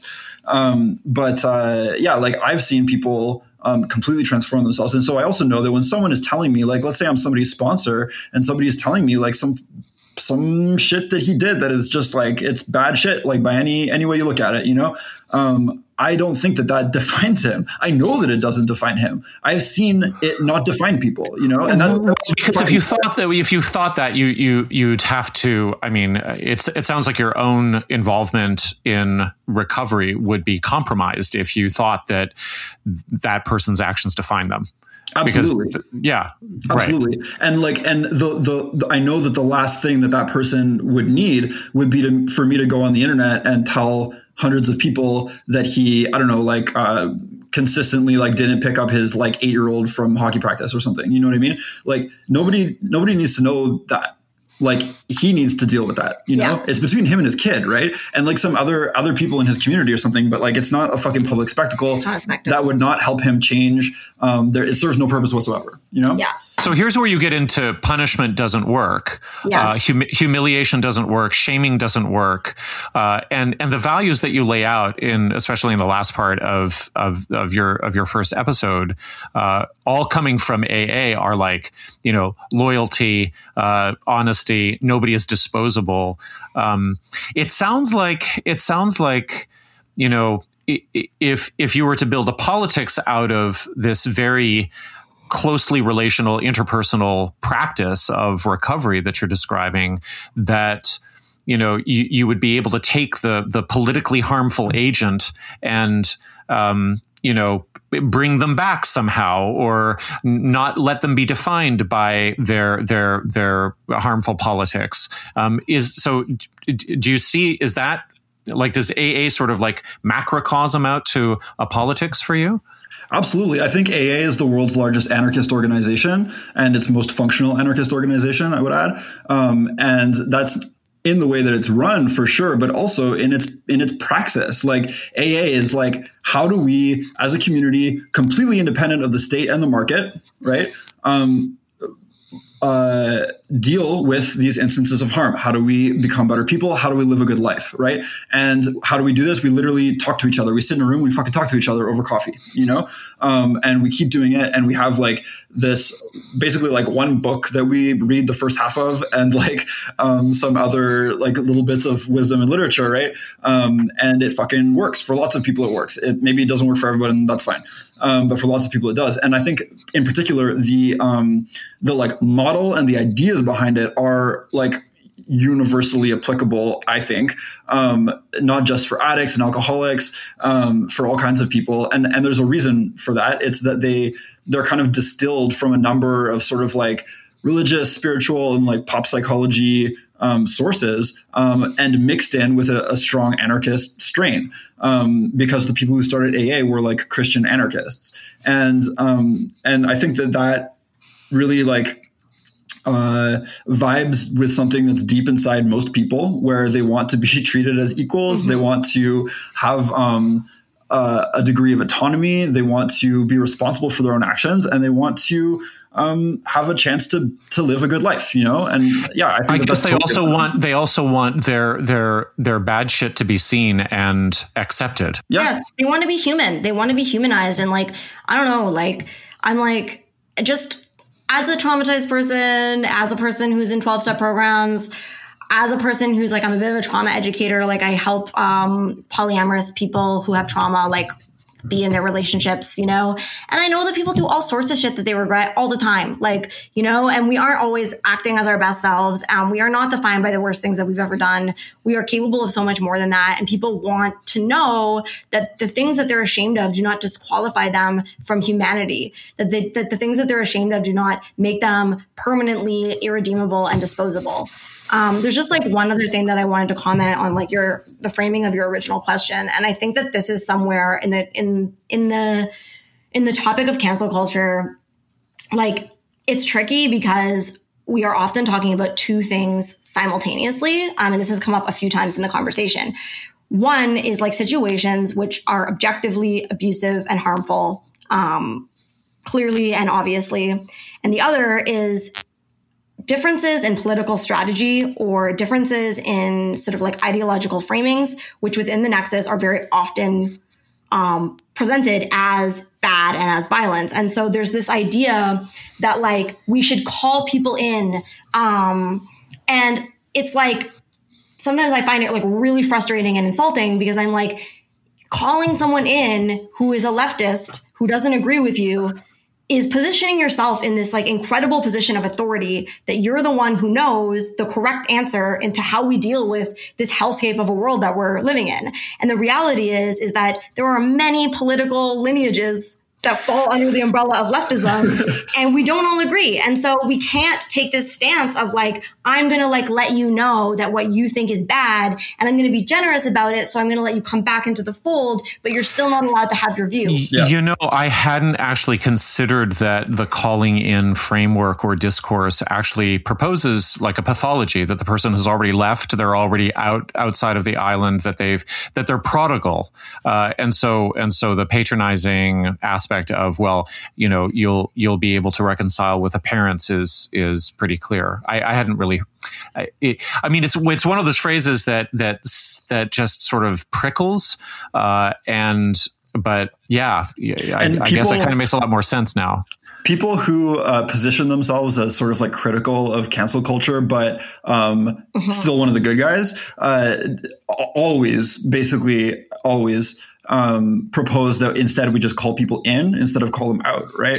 And uh, yeah, and and it ends but up just being like they're doing the same thing. It's the same fucking thing, and, and, and in some ways it's even worse. Yeah, and I mean it. It again, it doesn't. It doesn't make the distinction. It's a very important distinction between abusive behavior, in which yes, I still believe that people who have been abusive deserve compassion, um, and I don't believe that they should be canceled either but also not all disagreement or um, things that you don't like are bad and abusive.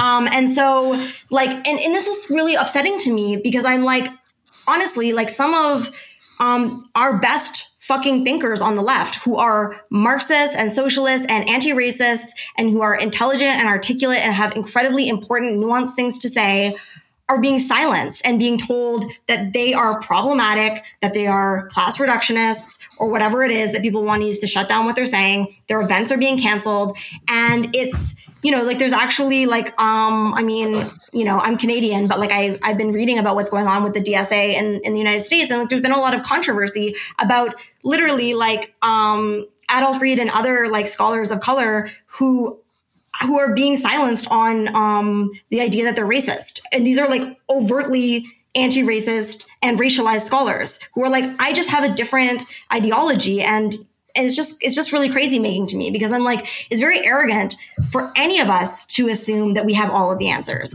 And we absolutely are living in like end of the world timeline right now. We need to be in dialogue with thinkers who we disagree with and who we share values with, you know, even if we are coming at it, you know, from different angles and we don't agree on every single thing, we can't just be shutting everything down and silencing each other. And so unfortunately, this language of like abuse and harm and like, you know, accusations of transphobia and racism and like whatever it is can be used to totally silence dissent and various like viewpoints within leftism. And so we really need to make a distinction between cases of abuse and cases of disagreement. Um, and I, unfortunately, that distinction has collapsed constantly. Right, and I think it's it's almost as if the social media aspect of that collapse makes it a foregone conclusion because uh, the the visibility of your post is really dependent upon the inflammatory nature of your language. So if you have a point to make about anything, you're going to ramp up whether it's whether it's disagreement or abuse. You're going to try to make it as visible as possible. Yeah, and I I also have this sort of like half developed. Um, theoretical take on this, um, which is, do you, you, know the the concept of the meme, but like the original sort of like Richard Dawkins version? Yeah, right. Yeah. So like a meme is like this like piece of information that passes from mind to mind, right? Yeah. And basically, they're more successful if they uh, conform to certain parameters, right? Just like a gene. Um, and I think that within the nexus, um, there are these like there are also these sort of like evolutionary pressures on ideas to make them conform to a lens that is more identitarian, that is more inflammatory, that is more um, just more likely in various ways to pass from mind to mind. I think that's also why cancellations tend to get worse with each retelling uh-huh. because if they're more bland, they don't get passed on. If they're can more you, intense, can you just pause? Like it, uh, cancellations get more intense with each retelling of what of of um, so if somebody cancels you for being, um, let's say you were sketchy, um, then like the next time that like that round of cancellation, uh, next time that accusation goes around is going to be like you were sketchy and you were transphobic, you know? And right. like the, the third time that somebody makes a post about it, it's going to be like, it is well known that you're sketchy and transphobic. And further, you've refused to take accountability. yeah. Because yeah. it has to, because it has to, because, because the, the, if, if the first two things didn't stick or they got lost in the sort of data sea, uh, they have to be amplified. You have to add color to it. It's like anything else. It's like anything else with regard to engagement and visibility on the internet. You have to, you have to brighten it up. Yeah, and there's there's well there's evolutionary pressure. If the first two were not, um, if they didn't stick, then there wouldn't be a third one. Yeah. Right. And and so if you're seeing a third one, it is one that has that has grown. Has mutated. And like one of the things that that I find so like crazy making about this is that you know, because of this whole narrative of like believe survivors, people literally do not have to provide any evidence for the accusations that they're making. And people can make really intense, really like life changing accusations against people, calling them, you know, really awful things and, and provide no no information about where they got this information. They they can just say that it's known that this is the case, um, and they can just pass it on, and it can continue to snowball and to grow. And like, I'm an abolitionist. That's probably clear from a lot of the things that I've said. Um, and can you just define that briefly? So basically, I ultimately believe in the complete abolition of the prison prison industrial complex. I don't I don't like locking people up. I don't like cops. I think that we should be moving away from that. Um, I don't think that's going to happen tomorrow, but I think that that should be the end game. But even more like fundamentally or philosophically, I don't believe in the like underpinning logics of those systems that treat people as disposable, that define people by by the things that that the worst things that they've done. Um, I don't believe in the prison industrial complex and also like the sort of ways we enact this carceral punitive logic in our day to day lives. You know, because you're saying you're saying that the nexus is actually carceral. I do think that the nexus is carceral, right. um, and I think a lot of people might get mad at me for saying that, but. Um, well, well, you do have right at the header on your on your Insta account. Um, you say "fuck the police" means we don't like uh, we don't act like cops to each other, which is yeah. pretty concise. Yeah, and so I mean, one of the things that always strikes me about this is I'm like, you know, everybody like abolitionism has become really popular um, recently, and I'm glad to see that more and more people are are becoming abolitionist in in their thinking, and I think that's great. Um, but like one of the things that's always so bizarre to me is I'm like, you know, even in the prison industrial complex, which is fucking awful, people have the legal right to defend themselves. You know, if you're going to accuse someone legally of some of these things, you know, this person has the right to a lawyer. They have the right and they are expected to defend themselves. Like, of course, they would defend themselves against such accusations. Whereas right. in the Nexus, defending yourself is an accusation unto itself, you know, and, and no one is allowed to defend themselves. And if you do, that's like further evidence that you are bad and that you are wrong. Um, and so it's really, um, I really wish people would be more careful about the things that they're spreading around on the internet and to think about um, the consequences that those things have for people's lives. Um, these accusations are like really, really serious. If you're going to call someone, you know, um, a white supremacist, that's a really serious accusation um, because white supremacy is a really fucked up thing that we want to be resisting, you know? Um, right. And you shouldn't be, you shouldn't be making that accusation lightly um, because that's going to have profound impacts on that person's life, right? Um, and so I think that we should be being specific about what our accusations are, what exactly it is that we're taking issue with, not making these vague generalizations that this person is problematic or sketchy, or even if you're going to say that someone is a white supremacist, you you need to be specific about why it is that you that you think that. What specifically right. did they say or did they do that is making you jump to that conclusion? Right. Um, you've, you've got to, you've got to bring receipts. You've got to show your work yeah, you or at least make a specific accusation. Make a specific accusation as to what it is that you're actually saying, and right. like, like the criminal justice system doesn't like just be like uh, you're you stand accused of being sketchy. You know, like it's not. yeah. no, it's, okay. it's, like on on on May the thirteenth, you like went to somebody's house and you were sketchy at them. You know. um, you so you both like are super lucid in describing uh, a really complex problem in a very um, in a very clear way. Uh, do you think that progressive culture, that um, uh, the the the socialist goals that you have, do you think that organizing the or, kind of organizing that you want to do, do you think that we can uh, do better with social media in the mix, or uh, are we going to have to cancel social media? God, it's a it's a fucking rough question, man. I'm off social media because it makes me crazy. Um, I'm also like a fucking drug addict. I can't I can't be on social media. like I, I, can't use it responsibly. You know, they they fucking make it addictive on yeah. purpose, right? It's like people who design casinos like design social media. Yeah. It's you know, it's called um, the ludic loop effect. Yeah, like it's fucking right. rough on my brain, right? Like I yeah. Um, and I also think that, yeah, like social media is like fucking really detrimental to the left in like a lot of ways. Then again, like, is it going to disappear because I don't like it? No, no. like that's not going to happen. Right. So, right. you know, those of us, maybe those of us who are not fucking drug addicts can, can work on this.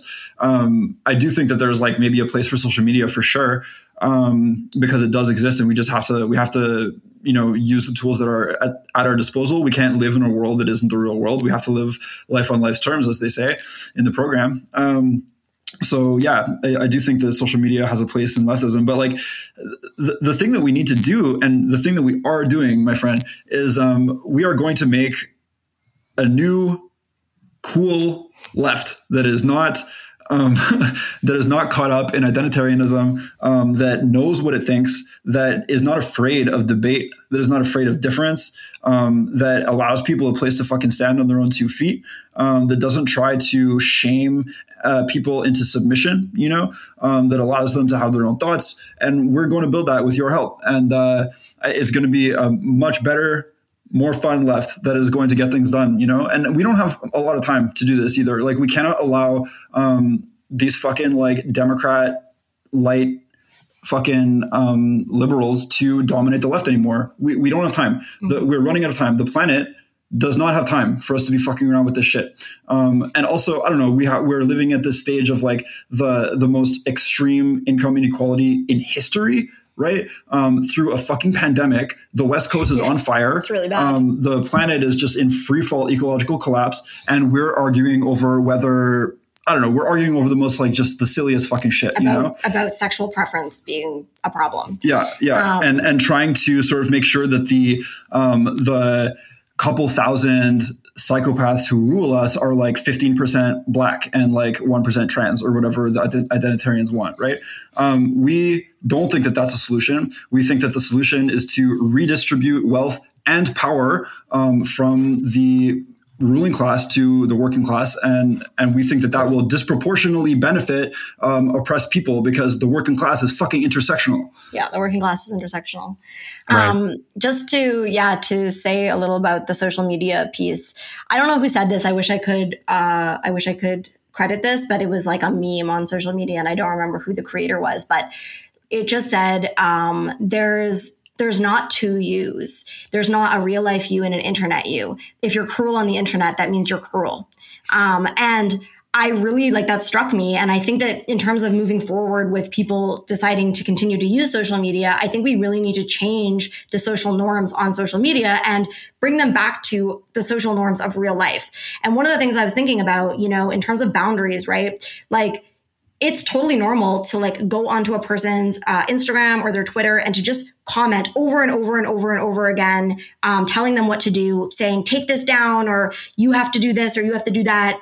Um, and they could keep deleting it. It doesn't matter. Like you will send hordes of people to continuously post on their page.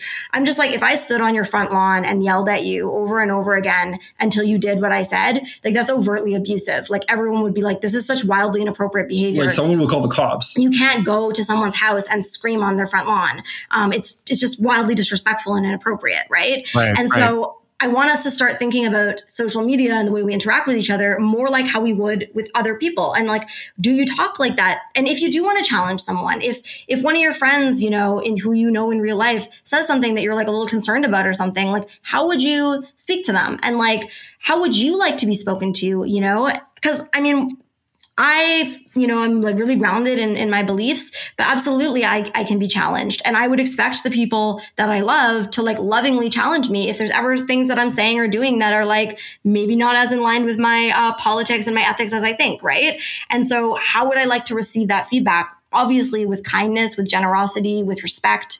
Um, and so, and with like, with with freedom, like with the with with the with it. I want it to be allowed for me to disagree, you know, for me to say thank you for the feedback. I'll think about that, you know, and maybe I will or will not change my behavior based on that process. But like we don't act that way online. We're we're cruel. We are punishing. We are incredibly like demanding and coercive. Um, we think that we can just tell people what to do constantly. We think it's okay to mob people to get like hundreds of people to like join in on harassing someone. And I'm like, that's just not. Um, it's not polite, you know? One last thing is I'll just recommend uh, there's a really good uh, talk on Jacobin, the Jacobin YouTube series mm-hmm. uh, called Log the Fuck Off. Yeah, it's really good. Um, that you should put in your show notes because everyone should watch it. It's it's like really, really amazing. It's yeah. with uh, Amber Frost, Matt Christman, and um, Ben, ben Fong. Ben Fong, yeah. Thank you for listening to Conspirituality. You can find show notes, resources, and more at conspirituality.net. And stay in touch with us on Instagram at conspiritualitypod, on Facebook at conspirituality podcast, and at the same extension on YouTube as well. You can also support us on Patreon at patreon.com slash conspirituality, where you will get access to weekly patron-only content, and we would truly appreciate your support if you're able to help. All music you hear on Conspirituality is by Earthrise Sound System, which is the partnership of David Duke Mushroom Schomer and myself, Derek Beres. See you next week, everyone.